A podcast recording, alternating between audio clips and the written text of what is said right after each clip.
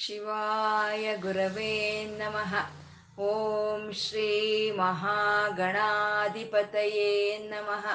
ಓಂ ಶ್ರೀ ಲಲಿತಾಂಬಿಕಾಯೇ ನಮಃ. ವಾಗರ್ತಾವಿವ ಸಂಪೃತ್ತ ವಾಗರ್ತ ಪ್ರತಿಪತ್ತಯೇ. ಜಗತಃ ಪಿತರ ವಂದೇ ಪಾರ್ವತಿ ಪರಮೇಶ್ವರೌ. ಗುರುಬ್ರಹ್ಮ, ಗುರುರ್ವಿಷ್ಣು, ಗುರುದೇವೋ ಮಹೇಶ್ವರಃ.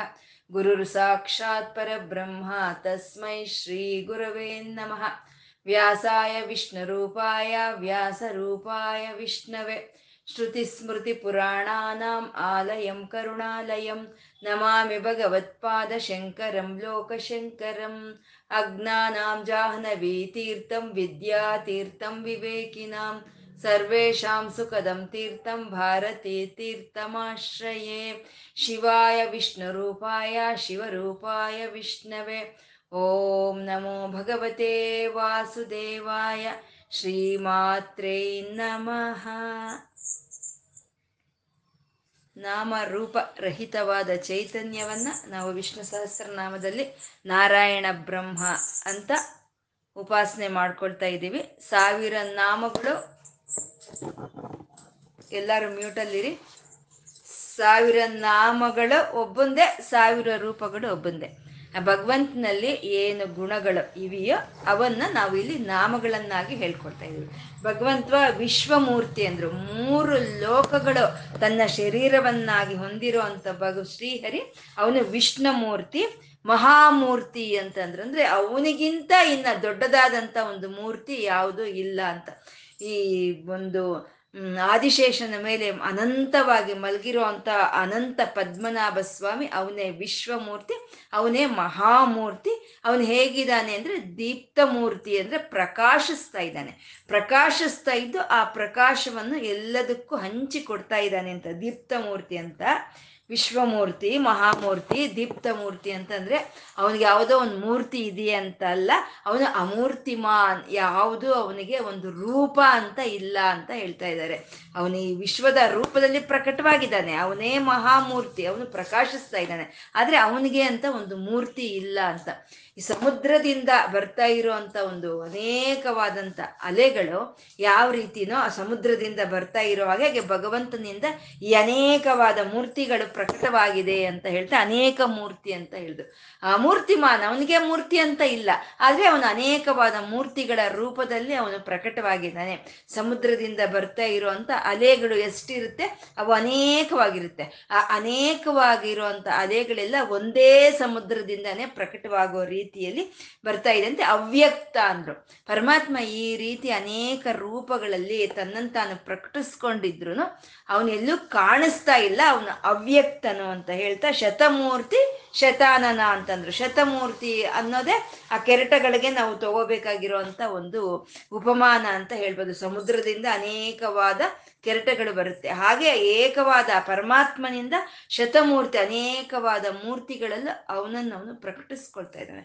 ಒಬ್ಬನೇ ಮೂರ್ತಿ ಅನೇಕ ಒಂದು ಮೂರ್ತಿಗಳಲ್ಲಿ ಇರ್ತಾನೆ ಅಂತ ಶತಮೂರ್ತಿ ಶತಾನನ ಶತಾನನ ಅಂತ ಹೇಳಿರೋದ್ರಲ್ಲಿ ಅವನ ಒಂದು ಅನಂತವಾದಂತ ಒಂದು ಜ್ಞಾನವನ್ನು ಹೇಳೋ ಅಂಥದ್ದು. ಅಂದ್ರೆ ವದನ ಅಂತ ಅಂದ್ರೆ ಆ ವದನವೇ ನಮ್ಗೆ ಒಂದು ಶ್ರವಣ ಶಕ್ತಿಯನ್ನ, ಒಂದು ವಾಕ್ ಶಕ್ತಿಯನ್ನ, ಒಂದು ದೃಷ್ಟಿ ಶಕ್ತಿಯನ್ನ ನಮ್ಗೆ ಕೊಡೋ ಅಂಥದ್ದು. ಏಕವದನ ಅಂದ್ರೆ ಅವನ ಶಕ್ತಿಗೆ ಮಿತಿ ಇರುತ್ತೆ. ಅನೇಕ ವದನ ಅಂತಂದ್ರೆ ಶತ ಶತ, ಶತಾನನ ಅಂತಂದ್ರೆ ಅಂತ ಅನ್ನೋದು ಇಲ್ಲ ಅನಂತವಾದಂತ ಶಕ್ತಿ ಇರೋಂಥ ಪರಮಾತ್ಮ ಅವನು ಶತಾನನ ಅಂತ ಹೇಳ್ತಾ, ಅವನು ಯಾರು ಅಂತಂದ್ರೆ ಏಕಹ ಅಂತಂದ್ರು. ಪರಮಾತ್ಮ ಏಕಃ, ಏಕೋ ದೇವ ಸರ್ವಭೂತೇಶು ಗೂಢ. ಅವನು ಒಬ್ಬನೇ ಚೈತನ್ಯದ ರೂಪದಲ್ಲಿ ಪ್ರತಿಯೊಂದು ಪ್ರಾಣಿಯಲ್ಲಿ ವ್ಯಾಪಿಸ್ಕೊಂಡಿದ್ದಾನೆ. ಅವನು ಒಬ್ಬನೇ ಅಂತ ಹೇಳೋ ಇದನ್ನೇ ಗ ನಮಗೆ ವೇದಗಳು ಹೇಳೋ ಅಂಥದ್ದು ಏಕೋ ನಾರಾಯಣ ಅಂತ ಹೇಳುತ್ತೆ ವೇದಗಳು. ಅಂದ್ರೆ ಯಾವ ಒಂದು ಪ್ರಕೃತಿಯಲ್ಲಿ ಪ್ರಾಣಿಗಳಲ್ಲಿ ವ್ಯಾಪಿಸ್ಕೊಂಡಿರೋ ಅಂತ ಒಂದು ಚೈತನ್ಯ ಅದು ಒಂದೇ.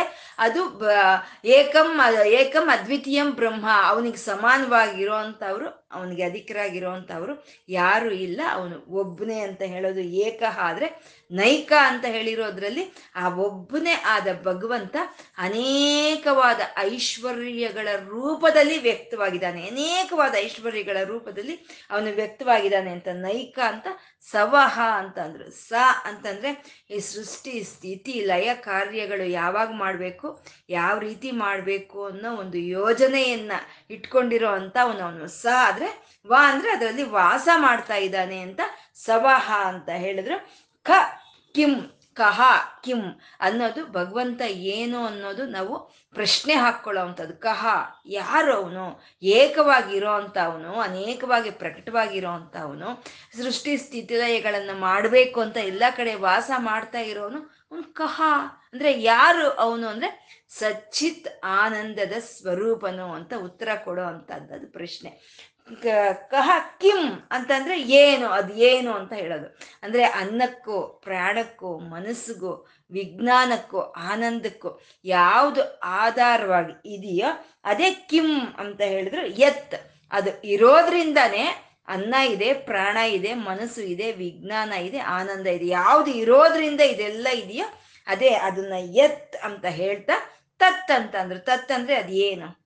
ಏಕ ಅಂತ ಹೇಳಿದ್ದೇನೋ, ಅವನು ನೈಕನು ಅಂತ ಹೇಳಿದ್ದೇನೋ, ಅವನು ಸಚ್ಚಿತ್ತ ಆನಂದದ ಸ್ವರೂಪನು ಅಂತ ಹೇಳಿದ್ದೇನೋ ಅಂತಂದ್ರೆ ತತ್, ಅದು ಹೇಳಕ್ ಬರಲಿಲ್ಲ ಅವನು ಪುರುಷನ, ಸ್ತ್ರೀನ, ಅಥವಾ ನಪುಂಸಕ ಲಿಂಗವಾದು ಅದು ಹೀಗಿರ್ತಾನೆ ಅಂತ ಹೇಳಕ್ಕೆ ಬರಲಿಲ್ಲ. ಮನೋವಾಚಾಮ ಗೋಚರ. ಹಾಗಾಗಿ ತತ್ ಅದು ಅಂತ ಹೇಳಿ ಬಿಟ್ಬಿಟ್ರು. ಆ ಪರತತ್ವವನ್ನ ಅದು ಅಂತ ಹೇಳಿ ಬಿಟ್ಟಿರೋ ಅಂತದೇ ಎತ್ ತತ್. ಯಾವ್ದು ಇರೋದ್ರಿಂದ ಎಲ್ಲ ಜೀವಂತವಾಗಿದೆಯೋ ಅದೇ ತತ್ ಅಂತ ಹೇಳ್ತಾ ಅದನ್ನ ನಾವು ತಿಳ್ಕೊಳ್ಳೋ ಅಂಥದ್ದೇ ಆ ಒಂದು ಸ್ಥಿತಿಯೇ ಪದಮನುತ್ತಮಂ ಅಂತಂದ್ರು ಅದೇ ಒಂದು ಮೋಕ್ಷ ಪದವಿ ಅಂತ ಹೇಳೋವಂಥದ್ದು ಅದನ್ನ ಕೊಡೋ ಅಂತ ಆ ಪದಮ, ಆ ಒಂದು ಜ್ಞಾನ ಅನ್ನೋದು ನಮಗೆ ಬಂದ್ರೆ ಅವನು ಲೋಕ ಬಂಧುಹು ಅಂತ ಅರ್ಥ ಆಗುತ್ತೆ. ಲೋಕ ಅಂತಂದ್ರೆ ಎಲ್ಲಾ ಬ್ರಹ್ಮಾಂಡಗಳು ಬ, ಬಂಧು ಅಂತಂದ್ರೆ ಬಂಧಿಸಿ ಇಟ್ಕೊಂಡಿರೋ ಅಂತ ಅವನು ಅಂತ.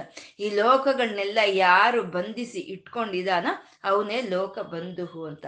ಅವನಿಂದಾನೇ ಎಲ್ಲ ಉತ್ಪನ್ನವಾಗಿದೆ. ಅಂದ್ರೆ ಅವನೇ ತಂದೆ, ಈ ಪ್ರಪಂಚಕ್ಕೆಲ್ಲ ತಂದೆ. ತಂದೆಗಿಂತ ಮಿಗಿಲಾದಂತ ಬಂಧು ಇಲ್ಲ ಅಂತ.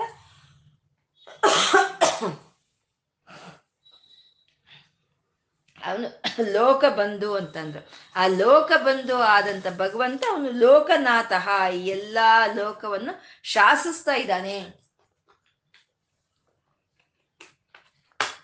ಯಾರು ಅವನು ಅಂತಂದ್ರೆ ಮಾಧವ ಅಂತಂದ್ರು. ಮಾ ಅಂದ್ರೆ ಜ್ಞಾನ.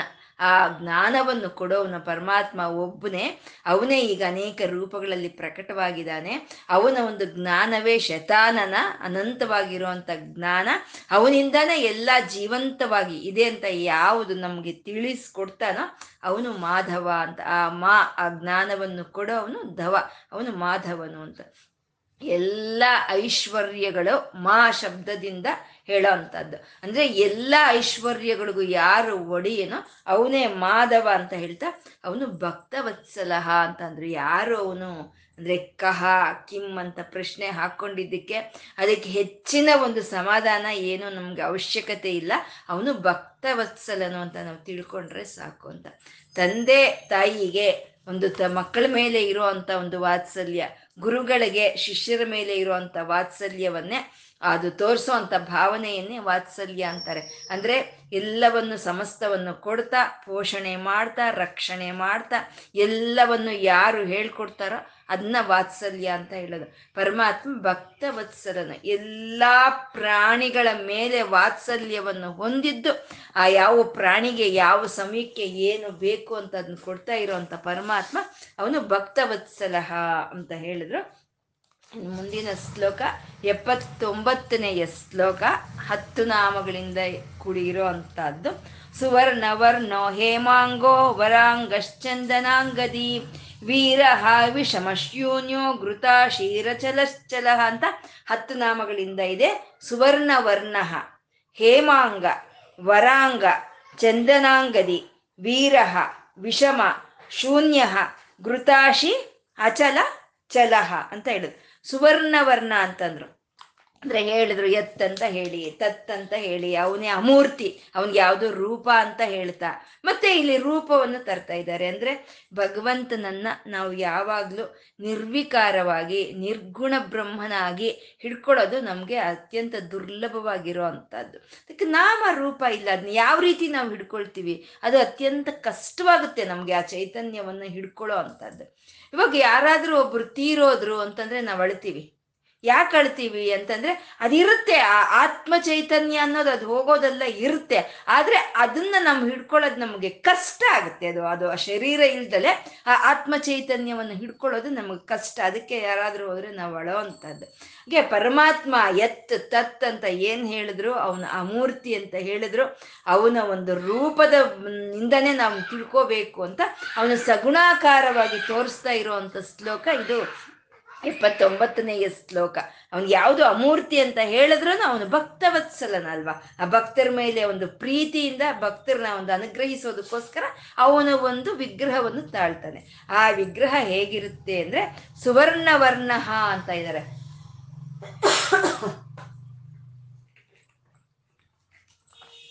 ಸುವರ್ಣವರ್ಣ ಅಂದ್ರೆ ಚಿನ್ನದ ಬಣ್ಣ. ಆ ಚಿನ್ನದ ಬಣ್ಣವನ್ನು ಹೊಂದಿರುವಂತ ಪರಮಾತ್ಮ ಸುವರ್ಣವರ್ಣ ಅಂತ. ಸು ಅಂತಂದ್ರೆ ಒಳ್ಳೆಯದನ್ನ ಮಾಡೋ ಅಂತದ್ದು ಶುಭವನ್ನು ತಂದು ಕೊಡೋ ಅಂತದ್ದು ಸು. ಅಂದ್ರೆ ಯಾವ್ಯಾವ್ದು ಒಳ್ಳೆಯದನ್ನು ಮಾಡುತ್ತೋ ಯಾವ್ಯಾವುದು ಯಾವ್ದು ಒಂದು ಶು, ಒಂದು ಶುಭವನ್ನು ತಂದು ಕೊಡುತ್ತೋ ಅವೆಲ್ಲ ಸುವರ್ಣವರ್ಣ ಅಂತಾನೆ ಹೇಳೋ ಅಂತದ್ದು ಅಂದ್ರೆ ಚಿನ್ನದ ಬಣ್ಣದಲ್ಲಿ ಇರೋದೇ ಸುವರ್ಣವರ್ಣ ಅಲ್ಲ. ಯಾವ್ಯಾವ್ದು ಒಳ್ಳೆಯದು ಮಾಡುತ್ತೋ ಅದನ್ನೆಲ್ಲ ಸುವರ್ಣವರ್ಣ ಅಂತ ಹೇಳೋದು. ಚಿನ್ನದಂತ ಗುಣ ಅಂತ ಹೇಳ್ತೀವಿ. ಚಿನ್ನದಂತ ಮನಸ್ಸು ಅಂತ ಹೇಳ್ತೀವಿ. ಅಂದ್ರೆ ಆ ಗುಣ ಏನು? ಚಿನ್ನನ ಅಥವಾ ಮನುಷ್ಯ ಏನು? ಬಂಗಾರನ ಅಂದ್ರೆ ಅಲ್ಲ. ಬಂಗಾರದ ಹಾಗೆ ಅಂತ. ಯಾಕೆ ಅಂದ್ರೆ ಅದು ಒಳ್ಳೆ ಇದನ್ನು ಮಾಡುತ್ತೆ, ಶುಭವನ್ನು ಮಾಡುತ್ತೆ ಅಂತ. ಇವಾಗ ನಮ್ಗೆ ಉಗುರಿದೆ. ನಮ್ಮ ಉಗುರಿನ ಬಣ್ಣ ಕೆಂಪಾಗಿರ್ಬೇಕು. ಯಾವತ್ತು ಕೆಂಪುವಾಗಿದ್ರೆ ನಮ್ಮ ಉಗುರು ಅದು ನಮಗೆ ಆರೋಗ್ಯವನ್ನು ಕೊಡುತ್ತೆ. ಅದೇ ಒಂದೊಂದು ಸಮಯ ಇದು ಬಿಳಿಯಾಗಿ ಬಿಳ್ಚ್ಕೊಂಡು ಹೋಗುತ್ತೆ ನಮ್ಮ ಉಗುರು. ಅಥವಾ ಕೆಲವು ಸಮಯದಲ್ಲಿ ಅದು ಕಪ್ಪು, ನೀಲಿ ಬಣ್ಣಕ್ಕೂ ಬರುತ್ತೆ. ಅದು ಅದು ಒಂದು ಒಳ್ಳೆಯದು ಮಾಡೋದಲ್ಲ ಈ ಶರೀರಕ್ಕೆ ಅಲ್ವಾ? ಹಾಗಾಗಿ ಸುವರ್ಣವರ್ಣ ಅಂದ್ರೆ ಈ ಉಗುರಿಗೆ, ಆ ಕೆಂಪಾಗಿ ಇರೋ ಅಂತದ್ದೇ ಉಗುರಿಗೆ ಸುವರ್ಣವರ್ಣ ಅಂತ ಹೇಳೋದು. ಅದಕ್ಕೆ ಮಾಡುತ್ತೆ ಅಂತ? ಒಂದು ಒಂದು ಹೊಲದಲ್ಲಿ ಒಂದು ಭತ್ತನೋ, ಒಂದು ರಾಗಿನೋ ಏನೋ ಒಂದು ಬೆಳೀತಾ ಇರ್ತಾರೆ. ಒಂದು ಭತ್ತನೋ, ರಾಗಿನೋ ಬೆಳೆಯುವಾಗ ಅದು ಹೇಗಿರ್ಬೇಕು? ಹಸಿರು ಬಣ್ಣದಲ್ಲಿ ಇರಬೇಕು ಹಸಿರು ಬಣ್ಣದಲ್ಲಿ ಇದ್ರೆ ಅದು ಶುಭವನ್ನು ಉಂಟು ಮಾಡುತ್ತೆ. ಅದು ಒಂದು ಒಂದು ತೇಜೋಮಯದಿಂದ ಇರುತ್ತೆ, ಶುಭವನ್ನು ಉಂಟು ಮಾಡುತ್ತೆ ಅಂತ ಹೇಳೋ ಅದು ಒಳ್ಳೆಯದನ್ನು ಮಾಡುತ್ತೆ ಅಂತ. ಅದು ಅಕಸ್ಮಾತ್ ಅದೆಲ್ಲ ಒಣಗಿ ಹೋಗಿ ಅದೊಂದು ಗೋಧಿ ಬಣ್ಣಕ್ಕೆ ಬಂದ್ಬಿಟ್ರೆ ಆ ಬೆಳೆ ಎಲ್ಲ ಆ ಗೋಧಿ ಬಣ್ಣ ಅಂದ್ರೆ ಹೆಚ್ಚು ಕಮ್ಮಿ ಸುವರ್ಣವರ್ಣ ಅಂತಾನೆ ನಾವು ಹೇಳ್ಬೋದು ಅದನ್ನ. ಆದ್ರೆ ಅದು ಸುವರ್ಣವರ್ಣ ಅಲ್ಲ. ಬೆಳೆಗಳೆಲ್ಲ ಒಣಗೋದ್ರೆ ಅದು ಸುವರ್ಣವರ್ಣ ಅಲ್ಲ. ಆ ಬೆಳೆಗಳು ಎಲ್ಲವೂ ಹಸಿರಿನಿಂದ ಇದ್ರೆ ಅದೇ ಅದಕ್ಕೆ ಸುವರ್ಣವರ್ಣ ಅಂದ್ರೆ ಸುವರ್ಣ ಅಂದ್ರೆ ತೇಜಸ್ಸು. ಯಾವುದು ತೇಜೋಮಯವಾಗಿ ತೇಜಸ್ಸಿನಿಂದ ಇದೆಯೋ ಅದನ್ನ ಸುವರ್ಣವರ್ಣ ಅಂತ ಹೇಳುವಂಥದ್ದು. ಭಗವಂತ ತೇಜಸ್ ಸ್ವರೂಪನು ತೇಜೋಮಯವಾಗಿ ಇದ್ದಾನೆ ಅಂತ ಹೇಳುವಂಥದ್ದೇ ಸುವರ್ಣವರ್ಣ ಅಂತ. ಹಾಗೆ ಸುವರ್ಣ ಸುವರ್ಣವರ್ಣದಲ್ಲಿ ತನ್ನ ತೇಜಸ್ಸನ್ನ ವ್ಯಾಪನೆ ಮಾಡ್ತಾ ಎಲ್ಲದಕ್ಕೂ ಶುಭವನ್ನು ಉಂಟು ಮಾಡ್ತಾ ಇದ್ದಾನೆ ಅಂತ ಸುವರ್ಣವರ್ಣ ಅಂತ ಹೇಳ್ತಾ ಹೇಮಾಂಗ ಅಂತಂದ್ರು. ಹೇಮಾಂಗ ಅನ್ನೋದ್ರಲ್ಲಿ ಆ ಭಗವಂತನ ಶರೀರ ಚಿನ್ನದ ಬಣ್ಣದಲ್ಲಿ ಇದೆ ಅಂತ ಹೇಳೋದು ಹೇಮಾಂಗ ಅಂತ.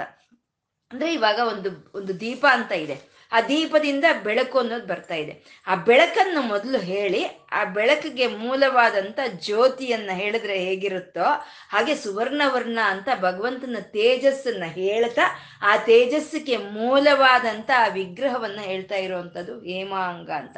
ಅವನ ಒಂದು ತೇಜಸ್ಸು ಸುವರ್ಣವರ್ಣವೇ. ಅವನ ಮೈ ಬಣ್ಣವು ಒಂದು ಸುವರ್ಣ ವರ್ಣವೇ ಅಂತ ಸುವರ್ಣ ವರ್ಣ ಹೇಮಾಂಗು ಅಂತಂದ್ರು. ಇದು ಸೂರ್ಯನಿಗೆ ಹೇಳೋ ಅಂತ ಒಂದು ನಾಮವೇ. ಆ ಸೂರ್ಯನ ಒಂದು ರೂಪದಲ್ಲಿ ಇರೋ ಅಂತ ಸೂರ್ಯನಾರಾಯಣನ ಒಂದು ತೇಜಸ್ಸು, ಅದು ಸುವರ್ಣವರ್ಣದಲ್ಲಿ ಇದೆ. ಅವನು ಮೈಯಿನ ಸುವರ್ಣವರ್ಣದಲ್ಲಿ ಹೇಮಾಂಗ ಸುವರ್ಣವರ್ಣದಲ್ಲೇ ಇದೆ. ಅವನು ಶುಭವನ್ನು ಉಂಟು ಮಾಡ್ತಾ ಇದ್ದಾನೆ ಅಂತ ಹೇಳ್ತಾ ಸುವರ್ಣವರ್ಣೋ ಹೇಮಾಂಗೋ ಅಂತ ಹೇಳ್ತಾ ವರಾಂಗ ಅಂತಂದ್ರು. ಮತ್ತೆ ಅವನ ಶರೀರ ಹೇಗಿದೆ ಅಂದ್ರೆ ವರಗಳನ್ನು ಕೊಡೋದಾಗಿದೆಯಂತೆ. ಯಾಕೆಂದ್ರೆ ಅವನು ಭಕ್ತವತ್ಸಲನ, ಅವನು ಅಮೂರ್ತಿಮಾನ್ ಅವನಿಗೆ ಯಾವುದು ವಿಗ್ರಹವನ್ನೇ ಇಲ್ದಲೇ ಇರುವಂತ ನಾರಾಯಣ, ಅವನು ಈ ಭಕ್ತರ ಮೇಲೆ ವಾತ್ಸಲ್ಯದಿಂದ ಒಂದು ಶರೀರವನ್ನು ಪಡ್ತಾ, ಪಡ್ಕೊಳ್ತಾ ಇದ್ದಾನೆ ಇವಾಗ. ಆ ಶರೀರ ಯಾಕೆ ಪಟ್ಕೊಂಡಿದ್ದಾನೆ, ಆ ರೂಪವನ್ನು ಯಾಕೆ ತಾಳಿದಾನೆ ಏನಂತಂದ್ರೆ ವರಾಂಗ. ವರಗಳನ್ನು ಕೊಡೋದಕ್ಕೋಸ್ಕರ ಅವನು ಆ ರೀತಿ ಒಂದು ಶರೀರವನ್ನು ಪಡ್ಕೊಂಡಿದ್ದಾನೆ ಅಂತೆ. ವರ ಅಂದ್ರೆ ಶ್ರೇಷ್ಠವಾಗಿರೋದನ್ನ ಕೊಡೋ ಅಂತ. ಅವನು ಅಂತ ಪುರುಷಾರ್ಥಗಳಲ್ಲಿ ಧರ್ಮ, ಅರ್ಥ, ಕಾಮ, ಮೋಕ್ಷ. ಈ ಪುರುಷಾರ್ಥಗಳಲ್ಲಿ ಯಾರಿಗೆ ಏನು ಬೇಕಾದರೂ, ಯಾವಾಗ ಬೇಕಾದರೂ ಅದನ್ನು ಕೊಡೋ ಅಂತ ಅವನು ಪರಮಾತ್ಮನೇ.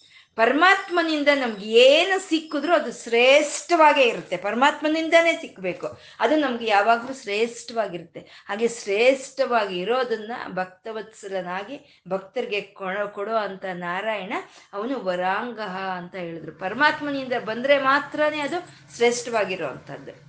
ಒಬ್ಬ ಋಷಿ ದಂಪತಿಗಳು. ಆ ಋಷಿ ದಂಪತಿಗಳಿಗೆ ಒಬ್ಬ ಮಗ ಇರ್ತಾನೆ. ಸಣ್ಣ ಮಗ, ಒಂದು ಐದಾರು ವರ್ಷದ ಮಗ ಇರ್ತಾನೆ. ಆ ತಾಯಿ ಆ ಮಗುಗೆ ಪ್ರತಿನಿತ್ಯವೂ ನೀರಲ್ಲಿ ಹಿಟ್ಟು ಕಲಿಸ್ಬಿಟ್ಟು ಹಾಲು ಅಂತ ಕೊಡ್ತಾ ಇರುತ್ತೆ. ಆ ಮಗುನು ಅದನ್ನೇ ಹಾಲು ಅಂತ ಅದನ್ನೇ ಪ್ರೀತಿಯಿಂದ ಆ ಮಗುನು ಕುಡಿತಾ ಇರುತ್ತೆ. ಒಂದು ಕೆಲವು ಕೆಲವು ಕಾಲ ಕಳೆದಾದ್ಮೇಲೆ, ಆ, ಅವ್ರ ತಂದೆ ಆ ಮಗುನನ್ನ ಕರ್ಕೊಂಡು ವಸಿಷ್ಠರ ಆಶ್ರಮಕ್ಕೆ ಹೋಗ್ತಾರೆ. ವಸಿಷ್ಠರ ಆಶ್ರಮ, ಕಾಮಧೇನು ಇದೆ, ನಂದಿನಿ ಇದೆ ಅಲ್ಲಿ. ಅಲ್ಲಿ ಶ್ರೇಷ್ಠವಾದಂತ ಹಾಲು, ಮೊಸರನ್ನ ಇಟ್ಟು ಆ ಮಗುವಿಗೆ ಔತಣವನ್ನು ಕೊಡ್ತಾರೆ ಅವರು. ಆವಾಗ ಆ ಮಗುಗೆ ತಿಳಿಯುತ್ತೆ, ಅಮ್ಮ, ನನಗೆ ಇಷ್ಟಿನ ಕೊಟ್ಟಿದ್ದು ಹಾಲಲ್ಲ ಅದು. ಅದಿನ್ನೇನೋ ಕೊಟ್ಟಿದ್ದಾಳೆ ಹಾಲು ಅಂತ. ಹಾಲು ಅಂದರೆ ಶ್ರೇಷ್ಠವಾದಂಥ ಹಾಲು ಇದೆ ಅಂತ ಆ ಮಗುಗೆ ತಿಳಿಯುತ್ತೆ. ಮನೆಗೆ ಹೋಗಿ ಅಮ್ಮನ ಕೇಳುತ್ತೆ, ಅಮ್ಮ, ನೀನು ಇಷ್ಟು ದಿನ ಕೊಟ್ಟಿದ್ದು ನಂಗೆ ಹಾಲಲ್ಲ ಅಲ್ವಾ? ಅದು ಶ್ರೇಷ್ಠವಾದಂಥದ್ದು ಅಲ್ಲ ಅಲ್ವಾ? ಅಂತ ಕೇಳುತ್ತೆ ಮಗು. ಅವಾಗ ಆ ತಾಯಿ ಹೇಳುತ್ತೆ, ಮಗು, ಆ ಶಿವನ, ಮಹದೇವನ್ನ ನಾರಾಯಣನ ಬಿಟ್ರೆ ಬೇರೆ ಯಾರಿಗೂ ಶ್ರೇಷ್ಠವಾಗಿರೋದು ಕೊಡೋದಕ್ಕೆ ಆಗೋದಿಲ್ಲ ಮಗು. ನಿನ್ಗೆ ಆಗ ಶ್ರೇಷ್ಠವಾಗಿರೋಂಥ ಹಾಲು ನಿನಗೆ ಬೇಕು ಅಂದ್ರೆ ನೀನು ಹೋಗಿ ಮಹದೇವನ್ನ ಕೇಳು, ನೀನು ಹೋಗಿ ನಾರಾಯಣನನ್ನ ಕೇಳು ಅಂತ ಆ ತಾಯಿ ಹೇಳುತ್ತೆ. ಎಂಥ ಮಾತೃಮೂರ್ತಿ ಅಲ್ವಾ? ಆ ಮಗು ಒಂದು ಹಾಲಿನ ಬಗ್ಗೆ ಕೇಳಿದ್ರೆ ಅದನ್ನ ಅವಕಾಶವನ್ನಾಗಿ ತಗೊಂಡು ನೀನು ಹೋಗಿ ದೇವ್ರನ್ನ ಹುಡುಕು ಅಂತ ಹೇಳ್ತಲ್ಲ ತಾಯಿ, ನಿಂತ ಒಂದು ಸಂಸ್ಕಾರ ಅಲ್ವಾ? ಆ ಮಗು ಹೋಯ್ತು. ಅಮ್ಮ ಹೇಳ್ತಲ್ವಾ, ಸರಿ ಅಂತ ಹೋಯ್ತು, ಹೋಗಿ ಧ್ಯಾನಕ್ಕೆ ಕೂತ್ಕೊಂಡು ಹೋಗು.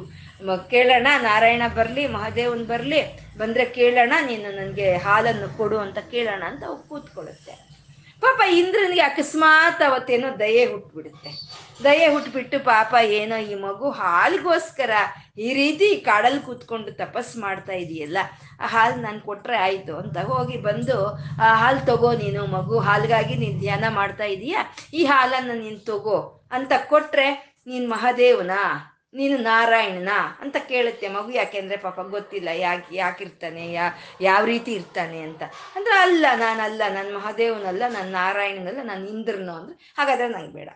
ನಂಗೆ ಕೊಟ್ಟರೆ ದೇ ಮಹಾದೇವನೇ ಕೊಡಬೇಕು ಅಥವಾ ನಾರಾಯಣನೇ ಕೊಡಬೇಕು. ಆ ನಾರಾಯಣ ಕೊಟ್ರೇನೆ ಶ್ರೇಷ್ಠವಾಗಿರೋದು ಕೊಡ್ತಾನೆ. ಅದಕ್ಕಾಗಿ ಅವನೇ ಬಂದು ಕೊಟ್ಟರೆ ನಾನು ತಗೊಳ್ತೀನಿ ಹಾಲು ಅಂತ ಆ ಮಗು ಹೇಳುತ್ತೆ. ಅಂದ್ರೆ ಭಗವಂತ ಏನು ಕೊಟ್ಟರು ಶ್ರೇಷ್ಠವಾಗಿರೋದನ್ನೇ ಕೊಡ್ತಾನೆ ಅಂತ ಹೇಳ್ತಾ ಇರುವಂತ ನಾಮ ವರಾಂಗಹ ಅಂತ.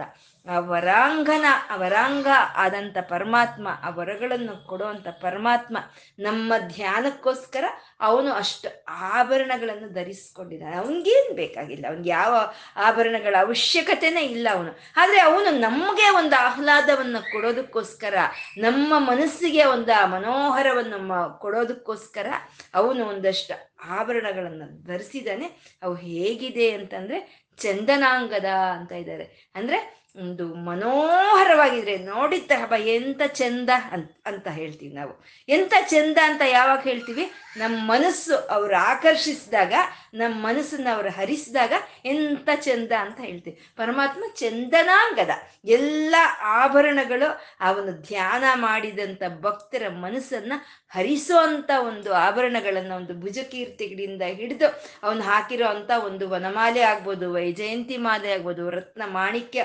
ಮಾಲೆಗಳಾಗ್ಬೋದು, ಒಂದು ತುಳಸಿ ಹಾರವಾದರೂ ಆಗಬಹುದು. ಎಲ್ಲವೂ ಒಂದು ಮನಸ್ಸನ್ನು ಕದಿಯೋಷ್ಟು ಒಂದು ಆಕರ್ಷಿತವಾಗಿದೆ ಅಂತ ಹೇಳ್ತಾ ಚಂದನಾಂಗದ ಅಂತ ಚಂದನಾಂಗದಿ ಅಂತಂದ್ರು ಚಂದನಾಂಗದಿ ಅಂತ ಹೇಳೋದ್ರಲ್ಲಿ ಭಗವಂತ ಚಂದನವನ್ನು ಲೇಪನೆ ಮಾಡ್ಕೊಂಡಿದ್ದಾನೆ. ಮೈಗೆಲ್ಲ ಚಂದನವನ್ನು ಹಚ್ಕೊಂಡಿದ್ದಾನೆ. ಈ ಚಂದನವನ್ನು ಹಚ್ಕೊಂಡಿರೋ ಅಂತ ಮೈಯನ್ನು ತೋರಿಸೋ ಅಂತ ಅವತಾರಗಳೇ ರಾಮಾವತಾರ ಕೃಷ್ಣ ಅವತಾರ ಅದಕ್ಕೆ ಅವ್ರ ಮೈ ಬಣ್ಣ ಹೇಗಿರುತ್ತೆ? ನೀಲಿ ಬಣ್ಣದಲ್ಲಿರುತ್ತೆ. ಅಥವಾ ಹಸ್, ಒಂದು ಒಂದು ಹರಿಶಿನ ಬಣ್ಣದಲ್ಲಿ ಇದೆ ಅಂತ ಹೇಳ್ತಾರೆ. ಯಾಕೆಂದ್ರೆ ಚಂದನವನ್ನು ಹಚ್ಕೊಂಡಿದ್ದಾನೆ ಪರಮಾತ್ಮ ಅಂತ. ಇದನ್ನೇ ಜಯದೇವರು ಅವರು ಒಂದು ಗೀತ ಗೋವಿಂದಂನಲ್ಲಿ ಹೇಳ್ತಾರೆ. ಚಂದನ ಚರ್ಚಿತ ನೀಲ ಕಳೇಬರ ಪೀತವಸನ ವನಮಾಲಿ ಅಂತ. ಆ ಚಂದನವನ್ನು ಹಚ್ಕೊಂಡಿರೋ ಪರಮಾತ್ಮ ಆ ಚಂದನ, ಆ ಒಂದು ಚಂದವಾಗಿ ಕಾಣಿಸ್ತಾ ಆತನ್ನ ಹಾಕ್ಕೊಂಡಿರುವಂತ ಆಭರಣಗಳೆಲ್ಲ ಭಕ್ತರ ಮನಸ್ಸನ್ನೆಲ್ಲ ಆಕರ್ಷಿಸ್ತಾ ಇದೆ ಅಂತ ಹೇಳ್ತಾ, ಚಂದನಾಂಗದಿ ಅಂತಂದ್ರು. ಆ ಚಂದನಾಂಗದಿ ಆದಂಥ ಪರಮಾತ್ಮ ಅವನು ವೀರಹ ಅಂತ ಇದ್ದಾರೆ. ವೀರಹ. ವೀರಹ ಅಂದರೆ ವೀರರನ್ನ ಹರಿಸೋವನು ವೀರಹ ಅಂತ. ಮತ್ತೆ ವೀರರ್ನ ಹೇಗೆ ಹರಿಸ್ತಾನೆ? ಯಾಕೆ ಹರಿಸ್ತಾನೆ ವೀರರ್ನ ಅಂತಂದ್ರೆ ವೀರರ್ ವೀರರ್ ಅಂದ್ರೆ ಈ ಪ್ರಪಂಚಕ್ಕೆ, ಈ ಪ್ರಕೃತಿಗೆ, ಈ ಪ್ರಾಣಿಗಳಿಗೆ ಯಾರು ದ್ರೋಹವನ್ನು ಬಯಸ್ತಾರೋ ಅವ್ರನ್ನೆಲ್ಲ ರಾಕ್ಷಸರು ಅಂತ ಹೇಳ್ತೀವಿ ನಾವು. ಅವರೆಲ್ಲ ವೀರರೇ ಯಾಕೆಂದ್ರೆ ಅವರಲ್ಲಿ ಶಕ್ತಿಗೆ ಕಮ್ಮಿ ಇಲ್ಲ, ಸಾಹಸಕ್ಕೆ ಕಮ್ಮಿ ಇಲ್ಲ, ಶೌರ್ಯಕ್ಕೆ ಕಮ್ಮಿ ಇಲ್ಲ. ಅವರಲ್ಲಿ ಪ್ರ, ಅತ್ಯಂತ ಪ್ರತಾಪ, ಪರಾಕ್ರಮ, ಶಕ್ತಿ ಉಳ್ಳಂತವ್ರವರು ಆದ್ರೆ ಅವರ ಒಂದು ಶಕ್ತಿಯನ್ನ, ಪರಾಕ್ರಮವನ್ನ, ಶೌರ್ಯವನ್ನ ಅವರು ಕೆಟ್ಟ ಕೆಲಸಗಳಿಗೆ ಅವರು ಉಪಯೋಗ ಮಾಡ್ತಾರೆ. ಅಂದ್ರೆ ಕೆಟ್ಟ ಕೆಲಸಗಳು ಮಾಡಬೇಕು ಅಂದ್ರೂ ಅದಕ್ಕೆ ಶಕ್ತಿ ಇರಬೇಕು. ಒಳ್ಳೆ ಕೆಲ್ಸಗಳು ಮಾಡ್ಬೇಕು ಅಂದ್ರೂ ಶಕ್ತಿ ಇರಬೇಕು. ಶಕ್ತಿ ಇದ್ರೆ ಮಾತ್ರ ಸಾಧ್ಯ ಆಗುತ್ತೆ. ಹಾಗೆ ಆ ವೀರರು ಯಾರು, ಈ ಪ್ರಕೃತಿ ಪ್ರಾಣಿಗಳಿಗೆ ಯಾರು ಒಂದು ದ್ರೋಹವನ್ನು ಭಗಿತಾ ಇದ್ದಾರೋ ಅಂಥವ್ರನ್ನ ಅಣಗಿಸೋ ಅಂತ ವೀರನು ಇವನು ಅಂತ ವೀರಹ ಅಂತಂದ್ರು. ಅಂತ ಅವರೇ ಒಬ್ಬ ಹಿರಣ್ಯಕಶಿಪು ರಾವಣ ಕಂಸಾಸರು. ಅವರ ಒಂದು ಪರಾಕ್ರಮಕ್ಕೆ ಏನು ಕಮ್ಮಿ ಇಲ್ಲ. ಅವರು ವೀರರು ಅಂತ ಯಾರಾದರೂ ಸರಿ ಒಪ್ಕೊಳ್ಳೇಬೇಕಾಗಿರೋದು. ಅಂತ ವೀರರನ್ನು ಹರಿಸಿದಂತ ಒಂದು ನಾರಸಿಂಹನ ಅವತಾರ, ಒಂದು ರಾಮನ ಅವತಾರ, ಒಂದು ಕೃಷ್ಣನ ಅವತಾರವನ್ನು ಹೇಳೋವಂಥದ್ದೇ ವೀರಹ ಅಂತ, ಆ ವೀರರನ್ನ ಹರಿಸೋ ಅಂತವನು ಅಂತ. ಯಾವಾಗ್ಲೂ ಕೆಟ್ಟದ್ ಮಾಡ್ಬೇಕು ಅಂತ ಯಾವುದಕ್ಕಿದ್ರೂ ಸರಿ ಅದಕ್ಕೆ ಒಂದು ಪರಾಕ್ರಮ ಅನ್ನೋದು ಇರುತ್ತೆ, ಶಕ್ತಿ ಜಾಸ್ತಿ ಇರುತ್ತೆ. ಯಾವುದು ಕೆಟ್ಟದ್ ಮಾಡ್ಬೇಕು ಅಂತಂದ್ರು ಆ ಕೆಟ್ಟ ಶಕ್ತಿಗೆ ಯಾವತ್ತಿದ್ರೂ ಬಲ ಅನ್ನೋದು ಜಾಸ್ತಿ, ಶಕ್ತಿ ಅನ್ನೋದು ಜಾಸ್ತಿ. ಇವಾಗ ನಮ್ಮ ಅಂತರ್ಶತ್ರುಗಳೇ ಆಗಬಹುದು, ಕಾಮ, ಕ್ರೋಧ, ಲೋಭ, ಮದ, ಮೋಹ, ಮಾತ್ಸರ್ಯ ಅಂತ ಹೇಳ್ತೀವಿ. ಇವು ನಮ್ಮ ಅಂತರ್ಶತ್ರು, ಶತ್ರುಗಳು. ಈ ಅಂತರ್ಶತ್ರುಗಳಲ್ಲಿ ಒಂದಾಗಿರೋ ಅಂಥದ್ದು ಕ್ರೋಧ ಅಂತ ಹೇಳೋದಂದ್ರೆ ಕೋಪ ಅನ್ನೋದು. ನಮ್ಗೆ ಅತ್ಯಂತ ಕೋಪ ಅನ್ನೋದು ನಮಗ್ ಬಂದ್ರೆ, ಸಿಟ್ಟು ಅನ್ನೋದು ಬಂದ್ರೆ ಅದಕ್ಕೆ ಶಕ್ತಿ ಜಾಸ್ತಿ ಇರುತ್ತೆ. ನಮ್ಗೆ ಯಾವಾಗ ಸಿಟ್ಟು ಅನ್ನೋದು ಜಾಸ್ತಿ ಆಗುತ್ತೋ ಅವಾಗ ಸಿಕ್ಕಿದ್ದೆಲ್ಲ ಎಸ್ದು ಬಿಡ್ತೀವಿ ಏನ್ ಸಿಕ್ಕಿದ್ರೆ ಅದನ್ನೆಲ್ಲ ಎಸ್ದು ಬಿಡ್ತೀವಿ ಯಾರು ಸಿಕ್ಕಿದ್ರೆ ಎಲ್ಲರನ್ನೂ ಬೈತೀವಿ, ಎಲ್ಲಾರನು ಹೊಡಿತೀವಿ, ಇನ್ನು ಮಾತಾಡಿದ್ರೆ ಸಾಯ್ಸಾಕ್ತೀವಿ. ಅಂದ್ರೆ ಆ ಸಿಟ್ಟಿಗೆ ಅಷ್ಟು ಶಕ್ತಿ ಇರೋ ಅಂಥದ್ದು ಅಂತ ಶಕ್ತಿ ಇರೋಂಥ ಸಿಟ್ಟನ್ನ ಹರಿಸೋದು ಯಾವುದು? ಶಾಂತಿ ಅನ್ನೋದು. ಆ ಶಾಂತಿ ಹೇಗೆ ಬರುತ್ತೆ? ಮನಸ್ಸಿನ ಶಾಂತಿ ಅಂದ್ರೆ ಧ್ಯಾನದಿಂದ ಬರುತ್ತೆ ಅಂತ. ಧ್ಯಾನ ಯಾರನ್ನ ಧ್ಯಾನಿಸ್ತೀವಿ? ಚಂದನಾಂಗದ.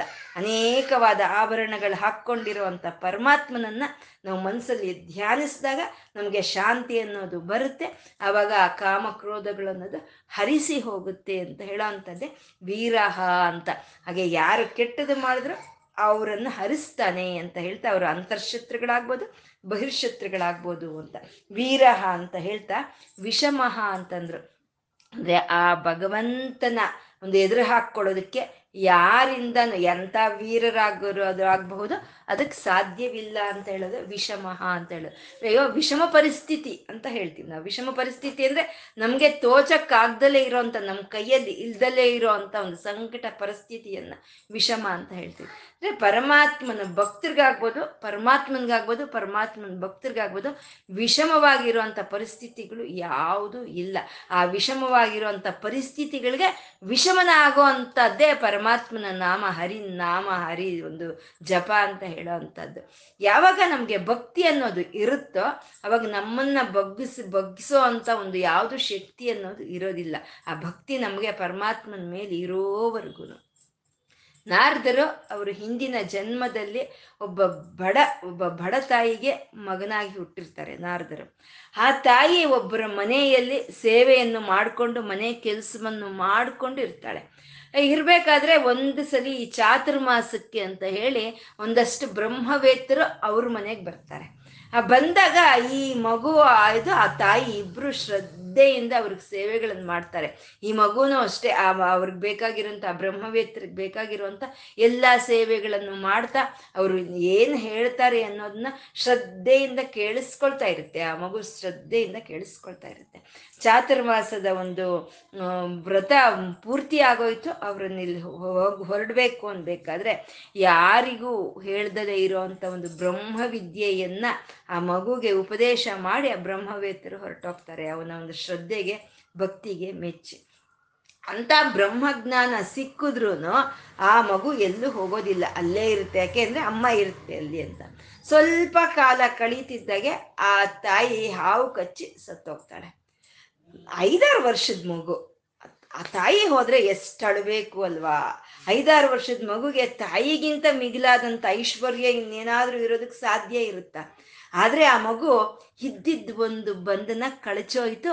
ದೇವ್ರ ಕಡೆ ಪ್ರಯಾಣ ಮಾಡೋದಕ್ಕೆ ನನ್ನ ಒಂದು ರಸ್ತೆ ಅನ್ನೋದು ಸುಗಮವಾಯಿತು ಅಂತ ಹೇಳಿ ಆ ಮಗು ಹೊರಟೋಗುತ್ತೆ. ಅಂದ್ರೆ ಅವನಲ್ಲಿರೋ ಶ್ರದ್ಧೆ ಆಗ್ಬೋದು, ಭಕ್ತಿ ಆಗ್ಬೋದು. ಅದನ್ನ ಯಾವ ಪರಿಸ್ಥಿತಿಯನ್ನು ಏನಕ್ಕೂ ಅವನು, ಅವನನ್ನಗೆ ಒಂದು ಅಧೀನ ಪಡಿಸ್ಕೊಳ್ಳೋಕೆ ಸಾಧ್ಯ ಆಗ್ಲಿಲ್ಲ ಅಂತ ಹೇಳೋವಂಥದ್ದೇ ವಿಷಮಃ ಅಂತ ಹೇಳೋದು. ಪರಮಾತ್ಮ ವಿಷಮಃ ಅವನನ್ನ ನಿಯಂತ್ರಿಸೋದಕ್ಕೆ ಯಾರಿಗೂ ಸಾಧ್ಯ ಇಲ್ಲ.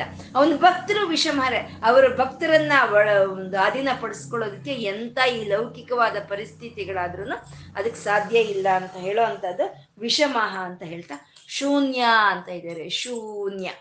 ಇಷ್ಟೆಲ್ಲ ಮಾಡ್ತಾ ಇದ್ರು. ಒಂದು ಒಂದು ಕಷ್ಟ ಆಗ್ಬೋದು, ಅದು ಅವನ ಮನ್ಸಿಗೆ ತಗೊಳ್ಳೋನಲ್ಲ ಒಂದು ಸುಖವಾಗ್ಬೋದು, ಮನ್ಸಿಗೆ ತಗೊಳ್ಳೋನಲ್ಲ ಯಾವುದನ್ನು ಮನಸ್ಸಿಗೆ ತಗೊಳ್ಳೋದು ತಗೊಳ್ದಲೇ ಇರೋ ಹರಿ ಅವನು ಶೂನ್ಯನು ಅಂತ.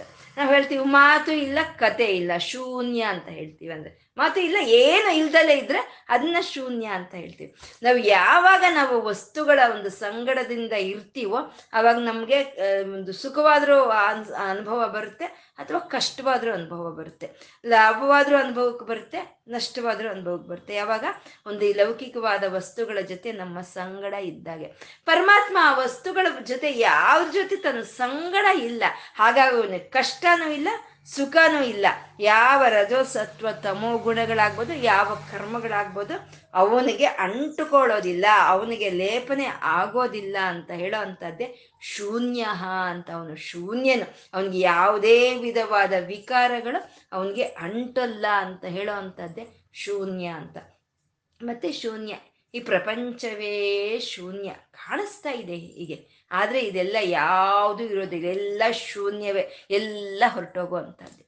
ನಿನ್ನೆ ಏನೋ ಒಂದು ಘಟನೆ ನಡೆಯಿತು ಅತ್ಯಂತ ಸುಖವನ್ನು ಕೊಡೋ ಅಂಥದ್ದು, ಅತ್ಯಂತ ಸಂತೋಷವನ್ನ ಉಂಟು ಮಾಡೋ ಅಂಥ ಒಂದು ಘಟನೆ ನಡೀತು ನಿನ್ನೆ. ಇವತ್ತೆಲ್ಲೋ ಇತ್ತು ಅದು ಶೂನ್ಯ. ನಿನ್ನೆ ಒಂದು ಅತ್ಯಂತ ಕಷ್ಟವನ್ನು ಕೊಡೋ ಒಂದು ಘಟನೆ ಒಂದು ಜೀವನದಲ್ಲಿ ನಡೀತು. ಇವತ್ತೆಲ್ಲೋಯ್ತು ಅದು ಶೂನ್ಯವೇ. ಅಂದ್ರೆ ಎಲ್ಲ ಶೂನ್ಯದ ಒಳಕ್ಕೆ ಸೇರ್ಕೊಂಡು ಹೋಗುವಂಥದ್ದು ಅಂತ. ಶೂನ್ಯ ಅಂತಂದ್ರೆ ಆಕಾಶಕ್ಕೆ ಶೂನ್ಯ ಅಂತ ಹೇಳ್ತೀವಿ ನಾವು. ಆಕಾಶಕ್ಕೆ. ಇದನ್ನೇ ಆಕಾಶವನ್ನೇ ಸ್ಪೇಸ್ ಅಂತ ಹೇಳ್ತಾರೆ ಇಂಗ್ಲಿಷಲ್ಲಿ. ಸ್ಪೇಸ್ ಅಂದ್ರೆ ಜಾಗ ಅಂತ ಹೇಳಿ. ಆಕಾಶ ಅಂದ್ರೆ ಎಲ್ಲದಕ್ಕೂ ಯಾವುದು ಅವಕಾಶವನ್ನು ಕೊಡ್ತಾ ಇದೆಯೋ ಅದನ್ನೇ ಆಕಾಶ ಅಂತ ಹೇಳೋದು. ಅದನ್ನೇ ಅವರು ಸ್ಪೇಸ್ ಅಂತ ಹೇಳಿದ್ದು. ಅಂದ್ರೆ ಎಲ್ಲದಕ್ಕೂ ಜಾಗ ಕೊಡ್ತಾ ಇದೆ. ಯಾವುದಾದ್ರೂ ತಗೊಳ್ಳಿ, ಅದು ಆಕಾಶದೊಳಗೆ ಇರುವಂತದ್ದು ಯಾವುದಾದ್ರೂ ಸರಿ ಅದು ಆಕಾಶದೊಳಗೆ ಇದೆ. ನಾವು ಭೂಮಿ ಮೇಲೆ ನಿಂತ್ಕೊಂಡು ನೋಡಿದ್ರೆ ಚಂದ್ರನ ಆಕಾಶದಲ್ಲಿ ನಮಗೆ ಕಾಣಿಸ್ತಾನೆ, ಚಂದ್ರ ಆಕಾಶದಲ್ಲಿ ಇದ್ದಾನೆ ಅಂತ. ಅದೇ ಚಂದ್ರನ ಮೇಲೆ ನೋಡಿದ್ರೆ ಈ ಭೂಮಿ ಸಹಿತ ಆಕಾಶದಲ್ಲಿ ಇರೋ ಹಾಗೆ ಕಾಣಿಸುತ್ತಂತೆ. ಅಂದ್ರೆ ಪ್ರತಿಯೊಂದು ಆಕಾಶದಲ್ಲೇ ಇರೋ ಅಂಥದ್ದು. ಅಂದ್ರೆ ಆಕಾಶ ಅನ್ನೋದು ಪ್ರತಿಯೊಂದಕ್ಕೂ ಅವಕಾಶವನ್ನು ಕೊಡ್ತಾ ಇದೆ ಅಂತ. ಹಾಗೆ ಪ್ರತಿಯೊಂದಕ್ಕೂ ಅವಕಾಶವನ್ನು ಕೊಡ್ತಾ ಇರೋವಂಥ ಆಕಾಶಕ್ಕೆ ಸಹಿತ ಯಾರು ಆಕಾ, ಅವಕಾಶವನ್ನು ಕೊಟ್ಟಿದಾನೋ ಅವನೇ ಶೂನ್ಯನು ಅಂತ ಹೇಳೋದು. ಯಾಕೆಂದ್ರೆ ಆಕಾಶದಲ್ಲಿ ಎಲ್ಲ ಇದೆ. ಆದ್ರೆ ಅದು ಯಾವುದಕ್ಕೂ ಅಂಟ್ಕೊಂಡಿಲ್ಲ. ಅದೆಲ್ಲ ಶೂನ್ಯವೇ. ಅದು ಅದು ಯಾವುದಕ್ಕೂ ಅವಶ್ಯಕತೆ ಅದಕ್ಕಿಲ್ಲ ಅಂತ. ಹಾಗೆ ಆಕಾಶಕ್ಕೆ ಅವಕಾಶವನ್ನು ಕೊಟ್ಟಿರೋ ಅಂತ ಪರಮಾತ್ಮ ಅವನು ಶೂನ್ಯನು ಅಂತ ಹೇಳೋದು ಅವನು. ಯಾವ ಒಂದು ವಿಕಾರಗಳು ಅವನಿಗೆ ಅಂಟ್ಕೊಳ್ಳೋದಿಲ್ಲ ಅಂತ ಹೇಳೋ ಅಂತ ನಾಮ ಶೂನ್ಯ. ಘೃತಾಶಿ ಅಂತ ಇದ್ದಾರೆ. ಘೃತಾಶಿ. ಘೃತ ಅಂತಂದ್ರೆ ತುಪ್ಪ. ತುಪ್ಪ ಯಾವ ರೀತಿ ಕರಿಗಿ ಜಾರಿ ಹೋಗುತ್ತೋ ಪರಮಾತ್ಮ ಹಾಗೆ ತುಪ್ಪದ ಹಾಗೆ ಕರಗಿ ಜಾರಿ ಹೋಗೋನು ಅಂತಂದ್ರೆ ಅವನಲ್ಲಿ ಯಾವುದು ಕೋರಿಕೆಗಳು ಅಂತ ಇಲ್ಲ, ಯಾವುದು ಬೈಕೆಗಳು ಅಂತ ಅವನಲ್ಲಿ ಇಲ್ಲ. ಅವನು ಬೈಕೆಗಳು ಎಲ್ಲವೂ ಒಂದು ಕರಿಗೆ ಜಾರಿ ಹೋಗಿದೆ ಅಂದ್ರೆ ಯಾವುದು ಬೈಕೆಗಳು ಇಲ್ದಲೇ ಇರುವಂತ ಪರಮಾತ್ಮ ಅವನು ಘೃತಾಶಿ ಅಂತ ಹೇಳೋದು. ಈ ಯಜ್ಞಗಳು ಮಾಡೋವಾಗ ಯಜ್ಞಾಗ್ನಿಯು ಅವನೇ ಆ ಯಜ್ಞದಲ್ಲಿ ಒಂದು ಮಂತ್ರಗಳಿಂದ ಒಂದು ಒಂದು ಮಂತ್ರಗಳನ್ನು ಆಪಾದನೆ ಮಾಡಿರೋ ಅಂತ ಒಂದು ತುಪ್ಪ ಇರುತ್ತೆ. ಮಂತ್ ಮಂತ್ರೋಪದೇಶ ಆಗಿರುವಂತ ತುಪ್ಪವನ್ನು ಘೃತ ಅಂತ ಹೇಳ್ತೀವಿ. ಆ ಘೃತವನ್ನು ತಾನು ಒಳಕ್ಕೆ ತಗೊಳ್ಳೋ ಅಂತ ಅವನು ಅವನು ಘೃತಾಶಿ ಅಂತ. ಅಂದ್ರೆ ಇಲ್ಲಿ ಗೃ ಆ ತುಪ್ಪ ಅನ್ನೋದೇನು? ಅದು ಜಾ, ಅದು ಕರಿಗೆ ಜಾರಿ ಅವನ ಒಳಕ್ಕೆ ಹೋಗುತ್ತೆ ಅಂತ ಹೇಳೋದು. ಅಂದ್ರೆ ಘೃತಾಶಿ ಅಂತಂದ್ರೆ ನಮ್ಮಲ್ಲಿ ಇರೋಂಥ ಒಂದು ಕೋರಿಕೆಗಳು, ಬಯಕೆಗಳು ಜಾರಿ, ಆ ಪರಮಾತ್ಮನಲ್ಲಿ ಸೇರಿ ಹೋಗುವಂಥದ್ದನ್ನೇ, ಆ ನಾವು ನಮ್ಮ ಕೋರಿಕೆಗಳನ್ನ ಪರಮಾತ್ಮನ ಪಾದಗಳ ಮೇಲೆ ನಾವು ಅರ್ಪಣೆ ಮಾಡಿದ್ರೆ, ಅದನ್ನ ಸ್ವೀಕಾರ ಮಾಡೋ ಅಂತ ಹರಿನೇ ಅವನೇ ಘೃತಾಶಿ ಅಂತ ಹೇಳೋದು. ಯಾವ ಕೋರಿಕೆಗಳು ವರಾಂಗದ ಅಲ್ವಾ ಅವನು? ಯಾವುದಿದ್ರೂ ವರಾಂಗದ ಅವನು ಶ್ರೇಷ್ಠವಾಗಿರೋದನ್ನ ಕೊಡ್ತಾನೆ. ಹಾಗಿದ್ಮೇಲೆ ನಮ್ಮ ಎಲ್ಲ ಒಂದು ಕೋರಿಕೆಗಳನ್ನ ಅವನ ಪಾದದ ಮೇಲೆ ಇಟ್ಟರೆ ಅದನ್ನ ಅವನು ಸ್ವೀಕಾರ ಮಾಡೋ ಅಂತ ಅವನು ಘೃತಾಶಿ ಅಂತ. ಏನು ಕೋರಿಕೆಗಳಿದೆಯೋ ಅದನ್ನ ಅವನ ಪಾದಗಳ ಮೇಲೆ ನಾವು ಇಟ್ಬಿಡ್ಬೇಕು. ಹಂಗಂದ್ರೆ ಅವನು ಕೊಡಲ್ಲ ಅಂತ ಅರ್ಥ ಅಲ್ಲ. ನಾವು, ನಮ್ಗೆ ಏನ್ ಬೇಕು ಅನ್ನೋದು ಅವನ ಪಾದಗಳ ಹತ್ರ ಇಟ್ಟರೆ ನಮ್ಗೆ ಯಾವುದು ಶ್ರೇಷ್ಠವಾಗಿದೆ ಅಂತ ತಿಳ್ಕೊಂಡು ಆ ಶ್ರೇಷ್ಠವಾಗಿರೋದನ್ನ ಅವನು ನಮ್ಗೆ ಕೊಡೋ ಅಂತ ಅವನು ಅವನು ವರಾಂಗನ ಅವನು ಘೃತಾಶಿ ನಮ್ಮ ಕೋರಿಕೆಗಳನ್ನೆಲ್ಲ ಅವನ ಪಾದಗಳ ಮೇಲೆ ಇಟ್ಟರೆ ಅದನ್ನ ಸ್ವೀಕಾರ ಮಾಡಿ ನಮಗೆ ಬೇಕಾದ ಸಮಯಕ್ಕೆ ಬೇಕಾದ ರೀತಿಯಲ್ಲಿ ಕೊಡುವಂತ ಅವನು ಅಂತ. ಇದನ್ನೇ ಶಿವಾಗ್ನವು ಶ್ಲೋಕ ಬಂದಿದೆ ಅಲ್ವಾ? ಶಿವಾಗ್ನೌ ಜುಹ್ವಂತಹ ಸುರಭಿಘೃತ ದಾರಾಹುತಿಶತೈ ಅಂತ ಅಲ್ಲಿ ಘೃತ ಅಂತ ಅಲ್ಲಿ ಬಂತು. ಅಂದ್ರೆ ನಾವು ಮಾಡಿದ ಒಂದು ಧ್ಯಾನವಾಗ್ಬೋದು, ನಾವು ಮಾಡೋ ಅಂತ ಒಂದು ಜಪವಾಗ್ಬೋದು, ಅಥವಾ ನಾವು ಮಾಡೋ ಅಂತ ಯಾವುದೇ ಕಾರ್ಯವಾಗ್ಬೋದು, ಪರಮಾತ್ಮನಿಗೆ ಅರ್ಪಣೆ ಮಾಡೋ ಅಂತದನ್ನೇ ಘೃತಾಶಿ ಅಂತ ಹೇಳೋದು. ಅಂದ್ರೆ ನಾವು ಏನು ಕೊಟ್ಟರು ಸ್ವೀಕಾರ ಮಾಡೋ ಅಂತ ಪರಮಾತ್ಮ ಅವನು ಘೃತಾಶಿ. ಅಚಲ ಚಲಹ ಅಂತ ಇದ್ದಾರೆ. ಅಚಲ ಚಲಹ. ಅಚಲ ಅಂದ್ರೆ ಕದಲ್ದಲೇ ಇರೋದು ಅಚಲ. ಚಲ ಅಂತಂದ್ರೆ ಚಲಹ ಅಂತಂದ್ರೆ ಕದಲೋ ಅಂತದ್ದು ಚಲಹ. ಪರಮಾತ್ಮ ಅಚಲನ, ಅವನು ಕದಲ್ದಲ್ಲೇ ಇದ್ದಾನೆ. ಅವನು ಕದಲ್ದಲ್ಲೇ ಇದ್ದು ಎಲ್ಲವನ್ನು ಕದಲ್ಸ್ತಾ ಇದ್ದಾನೆ. ಸೂರ್ಯನು ಕದಲ್ದಲ್ಲೇ ನಿಂತಿದ್ದಾನೆ ಒಂದ್ ಕಡೆ. ಅವನು ಕದಲ್ದಲ್ಲೇ ನಿಂತಿರೋ ಸೂರ್ಯನೇ ಎಲ್ಲಾ ಗ್ರಹಗಳು ಕದಲೋ ಹಾಗೆ ಮಾಡ್ತಾ ಇದ್ದಾನೆ. ಭೂಮಿ ತಿರುಗ್ತಾ ಇದೆ, ಮಂಗಳ ಗ್ರಹ ತಿರುಗ್ತಾ ಇದೆ, ಚಂದ್ರನ್ ತಿರುಗ್ತಾ ಇದ್ದಾನೆ. ಅಂದ್ರೆ ಇದನ್ನೆಲ್ಲ ಯಾರು ತಿರುಗಿಸ್ತಾ ಇದ್ದಾರೆ? ಅಚಲವಾಗಿ ನಿಂತಿರೋ ಸೂರ್ಯನೇ ಇವೆಲ್ಲ ಚಲಿಸೋ ಹಾಗೆ ಮಾಡ್ತಾ ಇದ್ದಾನೆ ಅಂತ ಅಚಲನು ಅವನೇ ಆ ಛಲವು ಅವನೇ ಅಂತ ಹೇಳ್ತಾ ಇರುವಂಥದ್ದು ಅಚಲ ಚಲಹ ಅಂತ ಹೇಳೋದು. ಇದನ್ನೇ ನಾವು ಹೇಳ್ಕೋಬೇಕು, ಚೆನ್ನಾಗಿ ಅರ್ಥ ಆಗ್ಬೇಕು ಅಂದ್ರೆ ನಾವು ಯಾವಾಗಲೂ ಹೇಳ್ಕೊಳ್ಳೋಂಥ ಉದಾಹರಣೆನೇ ಸೈಕಲ್ ವೀಲ್. ಆ ಸೈಕಲ್ಗೆ ಒಂದು ಚಕ್ರ ಅಂತ ಇರುತ್ತೆ. ಅದ್ರ ಮಧ್ಯದಲ್ಲಿ, ಆ ಚಕ್ರದ ಮಧ್ಯದಲ್ಲಿ ಇರುವಂತ ಒಂದು ನಾಭಿ ಅದನ್ನ ಆಕ್ಸಿಲ್ ಅಂತ ಹೇಳ್ತೀವಿ. ಅದು ಕದಲಲ್ಲ, ಅದು ಕದಲ್ದಲ್ಲೇ ಹಾಗೆ ಇರುತ್ತೆ. ಆ ನಾಭಿ, ಆ ಆಕ್ಸಿಲ್ ಜೊತೆ ಸಂಬಂಧ ಹೊಂದಿರುವಂತ ಸ್ಪಾ, ಸ್ಪೋಕ್ಸ್ ಅಂತ ಹೇಳ್ತೀವಲ್ವ, ಅವೆಲ್ಲ ಕದಲ್ತಾ ಇರುತ್ತೆ. ಅವು ಕದಿಲಿ ಆ ಚಕ್ರ ಮುಂದೆ ಹೋಗೋದಕ್ಕೆ ಅದು ಸಹಕಾರ ಮಾಡುತ್ತೆ. ಅಂದ್ರೆ ಕದಲ್ದಲೆ ಅಚಲವಾಗಿ ನಿಂತಿರೋ ಅಂತ ಆ ಚಕ್ರದ ನಾಭಿನೇ ಆ ಚಕ್ರ ಕದಲೋ ಹಾಗೆ ಮಾಡುತ್ತೆ. ಹಾಗೆ ಪರಮಾತ್ಮ ಅಚಲ, ಅವನು ಕದಲದಲ್ಲೇ ತಾಣೋ ಹಾಗೆ ನಿಂತ್ಕೊಂಡು ಅವನು ಎಲ್ಲ ಈ ಭೂಮಂಡಲಗಳನ್ನು, ಎಲ್ಲಾ ಪ್ರಪಂಚವನ್ನ ಚಲಿಸೋ ಹಾಗೆ ಮಾಡ್ತಾ ಇದ್ದಾನೆ ಅಂತ. ಅಂದ್ರೆ ಈ ಬಲೂನುಗಳು ಕಟ್ಕೊಂಡಿರ್ತಾರೆ, ಒಂದು ಹತ್ತು ಇಪ್ಪತ್ತು ಮೂವತ್ತು ಬಲೂನುಗಳು ಒಂದು ದಾರಕ್ಕೆ ಕಟ್ಟು ಅವನ ಕೈಯಲ್ಲಿ ಹಿಡ್ಕೊಂಡಿರ್ತಾನೆ. ಆ ಬಲೂನ್ ಮಾರೋನ. ಆ ಕೈಯಲ್ಲಿ ಹಿಡ್ಕೊಂಡು ಅವ್ನು ನಿಂತೇ ಇರ್ತಾನೆ ಅವನೆಲ್ಲೂ ಕದಲಲ್ಲ. ಆದ್ರೆ ಅವನು, ಅವನ ಮೇಲೆ ಹಾರಿಸ್ತಾ ಇರುವಂತ ಬೆಲೂನುಗಳೆಲ್ಲ ಕದಲ್ತಾ ಇರುತ್ತೆ. ಹಾಗೆ ಪರಮಾತ್ಮ ಅಚಲ್ನು, ಅವನು ಕದಲ್ತಾ ಇಲ್ಲ. ಅವನು ಕದಲ್ದಲ್ಲೇ ಒಂದು ಕಡೆ ನಿಂತ್ಕೊಂಡು ಎಲ್ಲವನ್ನು ಕದಲ್ಸೋ ಹಾಗೆ ಮಾಡ್ತಾ ಇರುವಂತವನು ಅವನು ಅಚಲಹ ಅಂತ ಹೇಳೋದು. ಈ ಆತ್ಮ, ಈ ಆತ್ಮನೇ ಅಚಲ. ಇದು ಯಾವತ್ತಿಗೂ ಕದಲಲ್ಲ. ಈ ಕದಲ್ದಲೇ ಇರೋವಂಥ ಆತ್ಮವೇ ಈ ಪ್ರಾಣವನ್ನು ಕದಲಿಸ್ತಾ ಇದೆ. ವಾಯುವಿನ ರೂಪದಲ್ಲಿ ಈ ಪ್ರಾಣವನ್ನು ಕದಲಿಸ್ತಾ ಇದೆ. ಅದೇ ಛಲ ಅಂತ ಹೇಳೋದು. ಅಂದ್ರೆ ಪ್ರಾಣವೂ ಅವನೇ, ಆತ್ಮವೂ ಅವನೇ. ಆತ್ಮದಿಂದನೇ ಈ ಪ್ರಾಣವಾಯು ಅನ್ನೋದು ಚಲನವಾಗ್ತಾ ಇದೆ ಅಂತ ಅವನು ಅಚಲ ಅಚಲ ಅಂತ ಹೇಳಿದ್ರಿಂದ ಚಿಚ್ಚಕ್ತಿ ಚೇತನ ರೂಪ, ಜಡಶಕ್ತಿ ಜಡಾತ್ಮಿಕ ಅಂತ ಲಲಿತಾ ಸಹಸ್ರನಾಮ ಹೇಳಿರುವಂಥದ್ದು ನಮ್ಮ ಶರೀರದಲ್ಲೂ ಚಿಚ್ಚ, ಚಿಚ್ಚಕ್ತಿನೂ ಇದೆ, ಜಡಶಕ್ತಿನೂ ಇದೆ. ಈ ಮೂಳೆಗಳೆಲ್ಲ ಜಡಶಕ್ತಿ ಇದೆ. ಈ ಮೂಳೆಗಳು ಕದಲೋದಿಲ್ಲ. ಆ ಕದಲ್ದಲ್ಲೇ ಇರೋವಂಥ ಮೂಳೆಗಳೇ ಈ ಶರೀರ ಬಿದ್ದೋಗ್ದಲ್ಲೇ ನಿಂತ್ಕೊಂಡು ನಿನ್ ನಿಲ್ಲಿಸಿ ಇಟ್ಕೊಂಡಿರೋ ಅಂಥದ್ದು ಆ ಎರಡು ಅವನೇ ಅಂತ ಹೇಳೋ ಚಲ ಅಚಲ ಅಂತ ಹೇಳೋವಂಥದ್ದು. ಮುಂದಿನ ಶ್ಲೋಕ ಎಂಬತ್ತನೆಯ ಶ್ಲೋಕ ಅಮಾನಿ ಮಾನದೋ ಮಾನ್ಯೋ ಲೋಕಸ್ವಾಮಿ ತ್ರಿಲೋಕದೃಕ್ ಸುಮೇಧ ಮೇಧ ಜೋಧನ್ಯ ಸತ್ಯ ಮೇಧಾಧರಾಧರ ಅಂತ. ಮತ್ತೆ ಇದರಲ್ಲಿ ಒಂದು ಹತ್ತು ನಾಮಗಳು ಇರುವಂತಹದ್ದು. ಅಮಾನಿ, ಮಾನದ, ಮಾನ್ಯ, ಲೋಕಸ್ವಾಮಿ ತ್ರಿಲೋಕದೃಕ್ ಸುಮೇಧ, ಮೇಧಜ, ಧನ್ಯ ಸತ್ಯಮೇಧ ದರಾದರಹ ಅಂತ. ಒಂದು ಹತ್ತು ನಾಮಗಳಿಂದ ಕೂಡಿರೋವಂಥದ್ದು ಅಮಾನಿ ಅಂತಂದ್ರು ಪರಮಾತ್ಮ ಅಮಾನಿ ಅಂತ. ನಮ್ಗೆ ತಿಳಿದಿರೋದು ಎರಡು. ಸ್ವಾಭಿಮಾನಿ, ದುರಭಿಮಾನಿ ಅಂತ ಎರಡು ನಮಗೆ ಗೊತ್ತಿದೆ. ಸ್ವಾಭಿಮಾನಿ ಅಂತಂದ್ರೆ ನಮ್ಮನ್ನು ನಾವು ಇಷ್ಟಪಡುವಂಥವರು, ನಾವು ಸ್ವಾಭಿಮಾನಿಗಳು ಅಂತ. ದುರಭಿಮಾನಿ ಅಂದ್ರೆ ಇನ್ ಬೇರೆಯವ್ರ ಲೆಕ್ಕ ಇಲ್ಲ, ನನ್ನ ಸಮಾನ ಇಲ್ಲ ಅಂತ ಹೇಳ್ಕೊಳ್ಳೋ ಅಂಥದ್ದನ್ನೇ ಅದೇ ದುರಭಿಮಾನ ಅಂತ ಹೇಳ್ತಾ ಇವೆ. ಸ್ವಾಭಿಮಾನ ಇರುತ್ತೆ, ದುರಭಿಮಾನ ಇರುತ್ತೆ. ನಮ್ಮಲ್ಲಿ ಎರಡೇ ಇರುತ್ತೆ. ಅದೋ ಇದೋ ಇರುತ್ತೆ.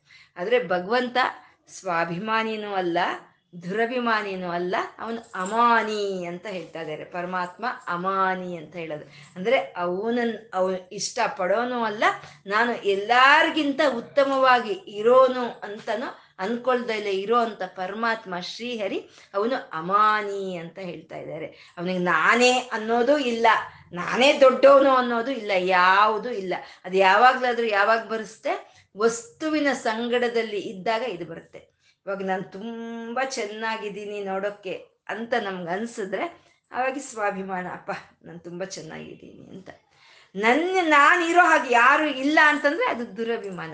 ಪಾಪ ಭಗವಂತ ಅವನಿಗೆ ನಂಗೆ ಚೆನ್ನಾಗಿದ್ದೀನೋ ಅಂತನೂ ಅನ್ಸಲ್ಲ, ನನಗಿಂತ ಚೆನ್ನಾಗಿರೋರು ಇನ್ಯಾರು ಇಲ್ಲ ಅಂತನೂ ಅನ್ಸಲ್ಲ. ಅವನು ಅಮಾನಿ, ಅವನಿಗೆ ಯಾವುದೇ ಆ ರೀತಿವಾದಂಥ ಒಂದು ಅಭಿಮಾನ ಇಲ್ಲ ಅಂತ ಅಮಾನಿ ಅಂತ ಹೇಳಿದ್ರು. ಮತ್ತೆ ಮಾನ್ಯ ಸನ್ಮಾನ್, ಸಮಾನ, ಮಾನ, ಸಮಾನ ಅಂತ, ಸನ್ಮಾನ ಅಂತ ಹೇಳ್ತಾರೆ. ಮಾನ ಅಂತಂದ್ರೆ ಪೂಜೆಗಳನ್ನು ಮಾಡಿಸ್ಕೊಳ್ಳೋದು, ಗೌರವ, ಗೌರವವನ್ನು ಪಡ್ಕೊಳ್ಳೋ ಅಂಥದ್ದು. ಇದನ್ನ ಮಾ, ಮಾನ ಅಂತ ಹೇಳ್ತಾರೆ. ಸನ್ಮಾನ ಅಂತಂದ್ರೆ ಸನ್ಮಾನ ಮಾಡಿಸ್ಕೊಳ್ಳೋ ಅಂಥದ್ದು, ಅಥವಾ ಸನ್ಮಾನ ಮಾಡೋ ಅಂಥದ್ದು ಅಂತ. ಭಗವಂತನಿಗೆ ಇವೆರಡೂ ಇಲ್ಲ. ಅವನು ಯಾವ ಪೂಜೆಗಳನ್ನ ಅವನು ಅವನು ಎದುರು ನೋಡ್ತಾ ಇಲ್ಲ, ಯಾವ ಸನ್ಮಾನವನ್ನು ಅವನು ಎದುರು ನೋಡ್ತಾ ಇಲ್ಲ ಅಂತ ಹೇಳೋದೆ ಮಾನ, ಸನ್ಮಾನ ಅಂತ ಹೇಳೋದು. ಅವನು ಯಾರ ಒಂದು ಪೂಜೆಯನ್ನ, ಯಾರ ಒಂದು ಇದ್ರನ್ನ ಅವನು ಎದುರು ನೋಡ್ತಲೇ ಇದ್ರು.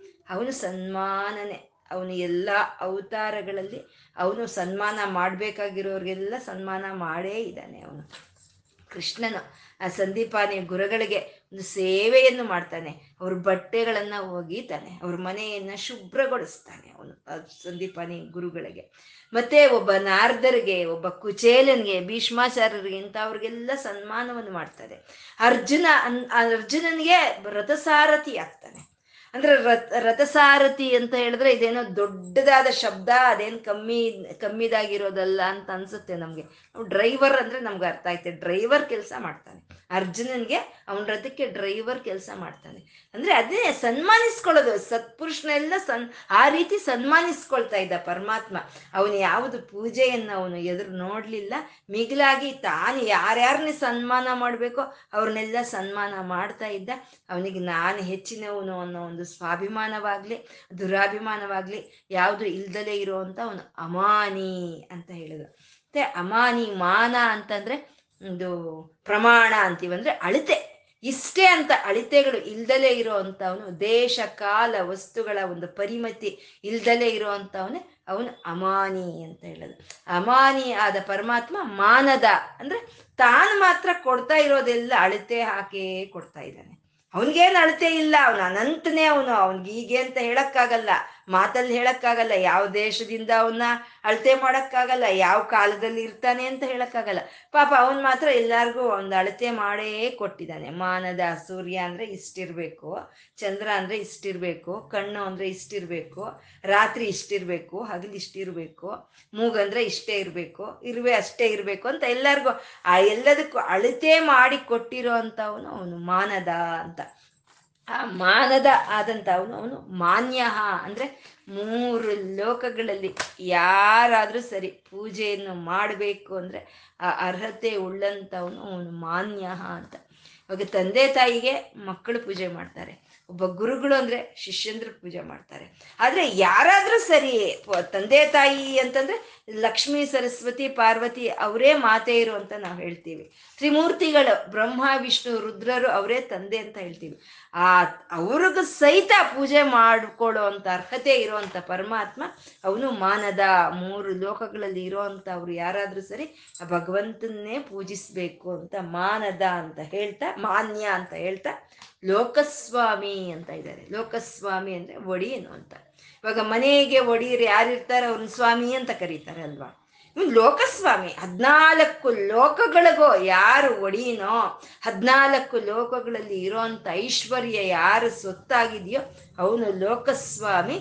ತ್ರಿಲೋಕ ದೃಕ್ ಅಂತ ಇದ್ದಾರೆ. ತ್ರಿಲೋಕ ದೃಕ್ ಅಂತಂದ್ರೆ ಮೂರು ಲೋಕಗಳನ್ನ ಯಾರು ಧರಿಸಿ ಇದಾನ, ಅವನು ತ್ರಿಲೋಕ ದೃಕ್ ಅಂತ ಹೇಳೋವಂಥದ್ದು ಈ ಕಾಲಗಳು ಮೂರು, ಭೂತ, ಭವ್ಯ, ಭವಿಷ್ಯತ್ ಕಾಲಗಳನ್ನ, ಭೂರ್ ಭುವಸ್ವಹ ಅನ್ನೋ ಮೂರು ಲೋಕಗಳನ್ನ, ಸೃಷ್ಟಿ, ಸ್ಥಿತಿ, ಲಯ, ಲಯಗಳನ್ನ ಯಾರು ತರ್ತಾ ಇದ್ದಾರೋ ಅವನು ತ್ರಿಲೋಕ ದೃಕ್ ಅಂತ ಹೇಳೋದು. ಮತ್ತೆ ಯಜುರ್ ಋಕ್ ಸಾಮ ರೂಪದಲ್ಲಿ ಇರುವಂತ ವೇದಗಳು ಎಲ್ಲವೂ ಆ ಊ, ಮ ಅನ್ನೋಗಿ ಪ್ರಕಟವಾಗ್ತಾ ಇದೆ. ಅಂದ್ರೆ ಆ ಊ, ಮ ಅನ್ನೋಗಿ ಪ್ರಕಟವಾಗ್ತಾ ಇರುವಂತ ಪ್ರಣವ ಸ್ವರೂಪನೇ ಹರಿ, ಅವನೇ ತ್ರಿಲೋಕ ದೃಕ್ ಅಂತ ಹೇಳೋವಂಥದ್ದು ಸ್ಥೂಲ ಸೂಕ್ಷ್ಮ ಕಾರಣ ಶರೀರಗಳಾಗಬಹುದು, ರಜೋಸತ್ವ ತಮೋ ಗುಣಗಳಾಗ್ಬೋದು ಎಲ್ಲವನ್ನು ಯಾರು ಧರಿಸಿ ಇದಾನ ಅವನೇ ತ್ರಿಲೋಕ ದೃಕ್ ಅಂತ ಹೇಳ್ತಾ ಅವನು ಸುಮೇಧ ಅಂತ ಹೇಳ್ತಾ ಇದ್ದಾರೆ, ಸುಮೇಧ ಅಂದ್ರೆ ಮೂರು ಲೋಕಗಳನ್ನ, ಮೂರು ಕಾಲಗಳನ್ನ ಧರಿಸ್ಬೇಕು ಅಂತಂದ್ರೆ ಅವನಲ್ಲಿ ಆ ಜ್ಞಾನ ಇರ್ಬೇಕಲ್ವಾ, ಬುದ್ಧಿ ಇರ್ಬೇಕಲ್ವಾ, ಬುದ್ಧಿಮಂತಿಕೆ ಅನ್ನೋದು ಇರ್ಬೇಕಲ್ವಾ.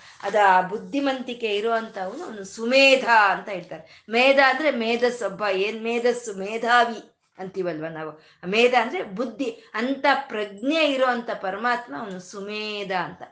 ಸು ಅನ್ನೋದು ಮತ್ತೆ ಶುಭವನ್ನು ಉಂಟು ಮಾಡುತ್ತೆ ಒಳ್ಳೆಯದನ್ನು ಉಂಟು ಮಾಡುತ್ತೆ ಕ್ಷೇಮವನ್ನು ಉಂಟು ಮಾಡುತ್ತೆ ಆ ಶುಭವನ್ನು ತರುವಂತಹದ್ದು, ಕ್ಷೇಮವನ್ನು ತರುವಂತಹದ್ದು, ಮಂಗಳವನ್ನು ತರುವಂತ ಪರಮಾತ್ಮನ ಜ್ಞಾನವೇ ಸುಮೇಧ ಅಂತ ಹೇಳೋದು. ಇವಾಗ ನಾವು ವಿಜ್ಞಾನಿಗಳು ಅಂತ ಹೇಳ್ತೀವಿ. ವಿಜ್ಞಾನರು, ವಿಜ್ಞಾನಿಗಳು ಅಂತ ಹೇಳ್ತೀವಿ. ಆ ವಿಜ್ಞಾನಿಗಳು ಏನ್ ಮಾಡ್ತಾರೆ? ಸೂರ್ಯ ನಿಂತಲ್ಲೇ ಇದ್ದಾನೆ ಅಂತ ಹೇಳಿದ್ರು. ನಿಜ. ಭೂಮಿ ಸುತ್ತಾ ಇದೆ ಅದೊಂದ್ ಕಡೆ ನಿಂತಿಲ್ಲ ಅಂತ ಹೇಳಿದ್ರು. ನಿಜ. ನಮ್ಮ ಹೃದಯ ಬಡಿತ ಎಪ್ಪತ್ತೆರಡು ಸಲ ಇದೆ ಒಂದು ನಿಮಿಷಕ್ಕೆ ಅಂತ ಹೇಳಿದ್ರು. ಮತ್ತೆ ಹೀಗೆ ಪ್ರತಿ ಒಂದನ್ನು ಅವ್ರು ಹೇಳ್ತಾ ಇದ್ದಾರೆ. ಆ ಹೇಳ್ತಾ ಇರೋ ಅಂತ ಅವ್ರನ್ನ ನಾವೇನು ಹೇಳ್ತೀವಿ? ವಿಜ್ಞಾನಿಗಳು ಅಂತ ಹೇಳ್ತೀವಿ. ಅವ್ರು ಏನು ಹೇಳ್ತಿದ್ದಾರೆ? ಇರೋದನ್ನ ಹೇಳ್ತಾ ಇದ್ದಾರೆ. ಆ ಇರೋದನ್ನ ಹೇಳ್ತಾ ಇರೋ ಅಂತ ಅವ್ರನ್ನ ವಿಜ್ಞಾನಿಗಳು ಅಂತ ನಾವು ಕರೆದ್ರೆ ಅದನ್ನ ಏರ್ಪಾಟ್ ಮಾಡಿರೋನ್ ಏನ್ ಕರಿಬೇಕು ನಾವು? ಪ್ರಜ್ಞಾನಿ ಅಂತ ಕರಿಬೇಕು. ಅಂದ್ರೆ ಪ್ರಜ್ಞಾನಿ ಅವನಿಗೆ ಸರಿಸಾಟಿಯಾದಂತ ಇನ್ನು ಜ್ಞಾನರು ಯಾರು ಇಲ್ಲ ಅಂತ ಅವನು ಪ್ರಜ್ಞಾನಿ ಅಂತ ಹೇಳುವುದು ಆ ಪ್ರಜ್ಞಾನಿನೇ ಅವನೇ ಸುಮೇಧನು ಅಂತ ಅವನ ಒಂದು ಜ್ಞಾನ ಅನ್ನೋದು ಅತ್ಯಂತ ಒಂದು ಅಮೋಘವಾಗಿ ಇರುವಂತ ಒಂದು ಜ್ಞಾನ ಅದು.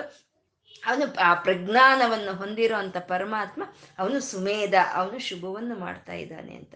ಎಂಥ ಜ್ಞಾನ? ಭಗವಂತನ ಜ್ಞಾನ ಎಂಥ ಜ್ಞಾನ? ಒಂದು ಸಲಿ ನಮ್ಮ ಈ ಶರೀರ ನಿರ್ಮಾಣ ಹೇಗಾಗಿದೆ ಅನ್ನೋದನ್ನ ನಾವು ಗಮನಿಸಿದ್ರೆ, ಈ ಪ್ರಪಂಚ ಹೇಗೆ ನಿರ್ಮಾಣವಾಗಿದೆ ಅನ್ನೋದನ್ನ ಗಮನಿಸಿದ್ರೆ, ಅವನ ಜ್ಞಾನ ಏನು ಅನ್ನೋದು ನಮಗೆ ಒಂದು ಸ್ವಲ್ಪ ಅರಿವಿಗೆ ಬರುತ್ತೆ ಅಲ್ವಾ? ಒಂದು ತನೀಯಾಂಸಂ ಪಾಂಸಂ, ತವ ಚರಣ ಪಂಕೇರು ಹಬು. ಒಂದು ಸಣ್ಣ ಧೂಳಿನ ಕಣದಿಂದ ಇಷ್ಟು ಬ್ರಹ್ಮಾಂಡಗಳನ್ನೆಲ್ಲ ಸೃಷ್ಟಿ ಮಾಡಿ ಒಂದಕ್ಕೊಂದು ತಗಲ್ತಾ ಇಲ್ವಂತೆ ಅದನ್ನು. ಒಂದಕ್ಕೊಂದು ತ, ವಿಕಲಂ, ಲೋಕಾನ ವಿಕಲಂ. ಅಂದ್ರೆ ತಗಲ್ತಾ ಇಲ್ಲ ಅಂತ. ಅಂದ್ರೆ ಇಲ್ಲ, ಅಷ್ಟು ದೂರ ದೂರ ದೂರ ದೂರವಾಗಿ ಇದನ್ನೆಲ್ಲ ಸೃಷ್ಟಿ ಮಾಡ್ಬೇಕು. ಇವಾಗ ಆಗೋಗಿದ್ರಿಂದ ನಮ್ಗೆ ಗೊತ್ತಾಗ್ತಾ ಇದೆ. ಅದು ಹತ್ರ ಹತ್ರ ಇದ್ರೆ ತಗಲುತ್ತೆ.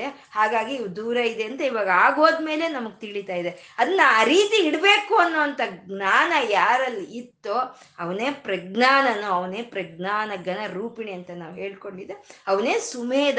ಅವನು ಮೇಧಸ್ಸೆ ಈ ಪ್ರಕೃತಿಗೆ, ಈ ಪ್ರಾಣಿಗಳಿಗೆ ಒಳ್ಳೆಯದನ್ನು ಮೇ, ಮಾಡ್ತಾ ಇದೆ ಅಂತ ಹೇಳ್ತಾ ಮೇಧಜ ಅಂತಂದ್ರು. ಅಂದ್ರೆ ಆ ಮೇಧಸ್ಸನ್ನ ಆ ಬುದ್ಧಿಯನ್ನ ಈ ಪ್ರಾಣಿಗಳಿಗಾಗ್ಬೋದು ಈ ಮನುಷ್ಯರಿಗಾಗ್ಬೋದು ಯಾರು ಕೊಡ್ತಾ ಇದ್ದಾನ ಅವನೇ ಸುಮೇಧ ಅಂತ ಹೇಳೋದು. ಪ್ರಾಣಿಗಳಿಗೆ ಅದ್ರಿಗೇ ಆದಂತ ಒಂದು ಬುದ್ಧಿವಂತಿಕೆ ಅನ್ನೋದು ಪ್ರತಿಯೊಂದು ಪ್ರಾಣಿಗೂ ಇರುತ್ತೆ. ಅದಕ್ಕೆ ಆದಂತ ಒಂದು ಬುದ್ಧಿವಂತಿಕೆ ಅದಕ್ಕೆ ಆದಂತ ಒಂದು ಬುದ್ಧಿವಂತಿಕೆ ಅಂತ ಇರುತ್ತೆ. ಇವಾಗ ಆ ಜೇಡು ಕಟ್ಟುತ್ತೆ ಕಟ್ಟುತ್ತೆ ಕಟ್ಟುತ್ತೆ ಆ ಗೂಡು ಕಟ್ಟುತ್ತೆ ಯಾರಿಂದನೂ ಸಾಧ್ಯ ಇಲ್ದಲೇ ಇರೋಷ್ಟು ಒಂದು ಅತಿ ನೈಪುಣ್ಯದಿಂದ ಆ ಗೂಡು ಕಟ್ಟುತ್ತೆ ಅಲ್ವಾ? ಆ ಬುದ್ಧಿ ಯಾರು ಕೊಟ್ರು? ಅವನೇ ಮೇಧಜ ಪ್ರತಿ ಒಬ್ರಿಗೂ ಆ ಬುದ್ಧಿಯನ್ನು ಕೊಡೋವನು, ಆ ಪ್ರತಿ ಒಬ್ಬರ ಬುದ್ಧಿ ಅಲ್ಲಿಂದನೇ ಬರ್ತಾ ಇದೆ ಅಂತ. ಯಾಕೆ? ಓವರ್ ಟ್ಯಾಂಕಿಂದ ನೀರು ಹರಿದು ಟ್ಯಾಪ್ಗಳಲ್ಲಿ ಹೇ ರೀತಿ ಬರ್ತಾ ಇದೆಯೋ, ಅದು ಪ್ರತಿ ಒಬ್ಬ ಪ್ರಾಣಿಯಲ್ಲಿ ಆ ಮೇಧಸ್ಸು ಅನ್ನೋದು ಪರಮಾತ್ಮನಿಂದನೇ ಬರ್ತಾ ಇದೆ ಅಂತ.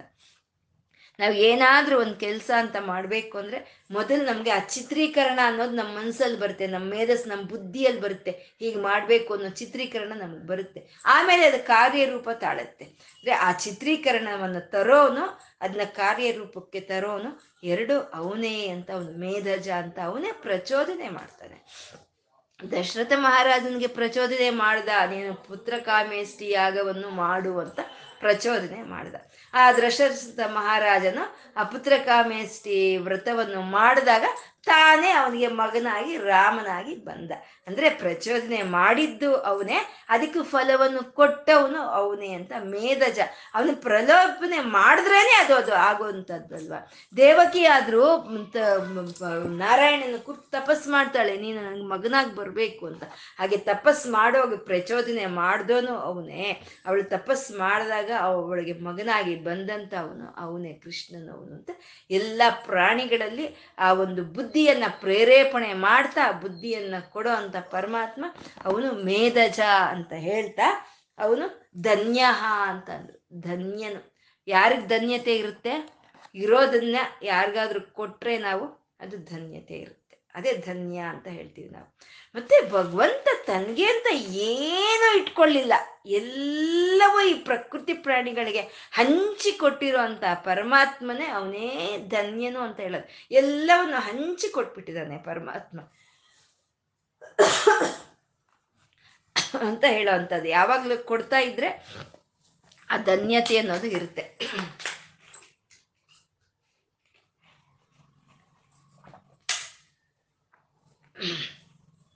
ಮತ್ತೆ ಭಕ್ತರು ಯಾರಾದರೂ ಸರಿ ಅವನ ನಾಮವನ್ನ ಜಪಿಸ್ತಾ ಇದ್ದರೆ ಅವನ ಒಂದು ಮೂರ್ತಿಯನ್ನ ಧ್ಯಾನಿಸ್ತಾ ಇದ್ದರೆ ಅವ್ರಿಗೆ ಆ ಧನ್ಯತೆಯನ್ನು ಕೊಡೋ ಅಂಥ ಪರಮಾತ್ಮ ಅವನೇ ಧನ್ಯನು ಅಂತ ಹೇಳೋದು. ಆ ಧನ್ಯ, ಆ ಧನ್ಯನಾದಂಥ ಪರಮಾತ್ಮನ ಅನುಗ್ರಹ ಯಾರಿಗೆ ಸಿಕ್ಕುತ್ತೋ ಅವರೇ ಧನ್ಯರು. ಕಷ್ಟ ಬಂತ ಹರಿ ರಾಮ, ಅಯ್ಯೋ, ಒಂದು ಕಷ್ಟ ಬಂತೆ ಅಯ್ಯೋ ಅಂತಂದ್ರೆ ರಾಮ ಅಂತ ಹೇಳೋವ್ರೆ ಧನ್ಯರು. ಒಂದು ಸುಖ ಬಂದ್ರು ಅದು ರಾಮ ಅಂತ ಹೇಳೋಂಥವ್ರೆ, ಅವರೇ ಧನ್ಯರು ಅಂತ ಹೇಳಿದ್ರು. ಕಷ್ಟ ಬಂದ್ರು ರಾಮ, ಸುಖ ಬಂದ್ರು ರಾಮ ಅಂತ.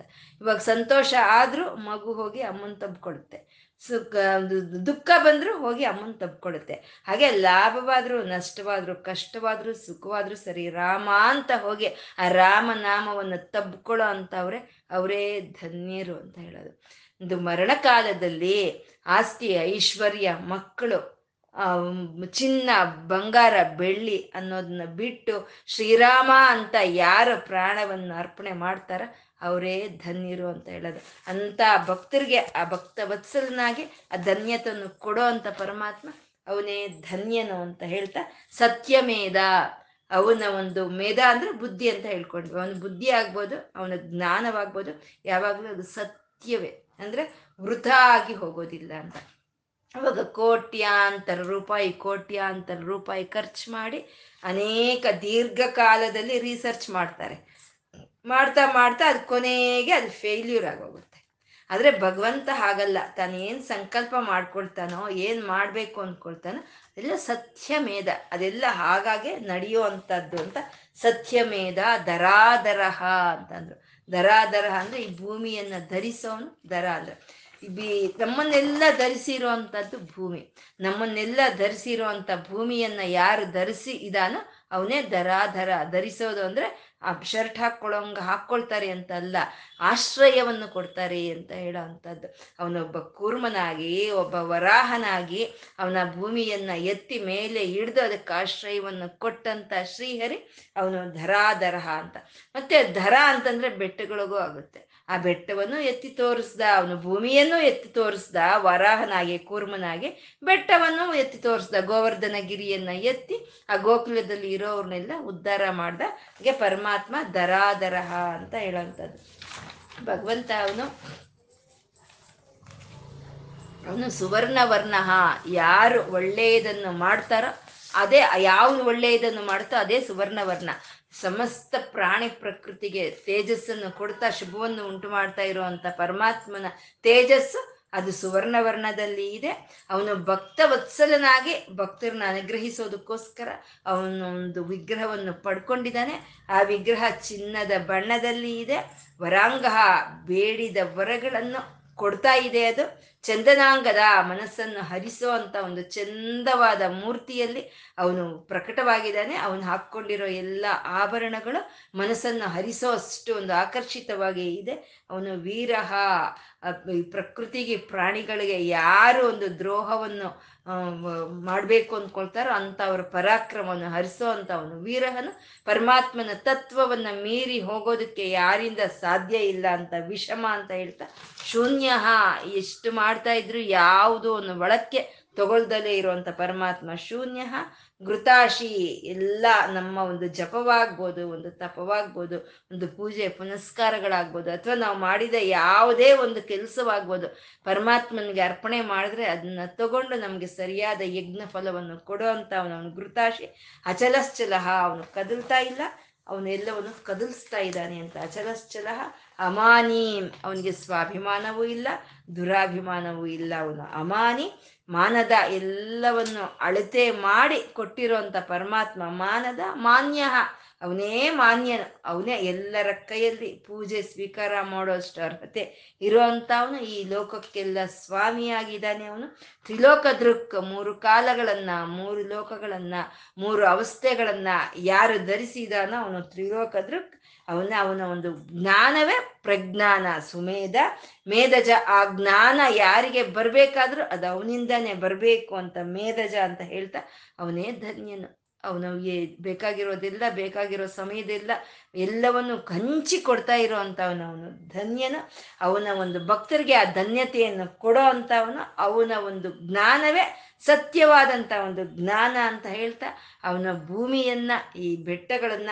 ಸಮಸ್ತವನ್ನ ಯಾರು ಧರಿಸಿದಾನ ಅವನೇ ದರ ದರ ಅಂತ ಹೇಳ್ಕೊಳ್ತಾ ಇವತ್ತು ನಾವು ಏನು ಹೇಳ್ಕೊಂಡಿದೀವೋ ಅದೇ ಆ ಸತ್ಯಮೇಧನಾದಂಥ ಪರಮಾತ್ಮನಿಗೆ ಶ್ರೀಹರಿಗೆ ಅರ್ಪಣೆ ಮಾಡ್ಕೊಳ್ಳೋಣ. ಲಕ್ಷ್ಮೀನಾರಾಯಣರಿಗೆ ನತಿರಿಯಂ ನನ್ನ ಈ ನಮಸ್ಕಾರವನ್ನು ಸ್ವೀಕಾರ ಮಾಡುತ್ತಂದೆ ಅಂತ ಕೇಳ್ಕೊಳ್ತಾ ಸರ್ವಂ ಶ್ರೀ ಲಲಿತಾರ್ಪಣ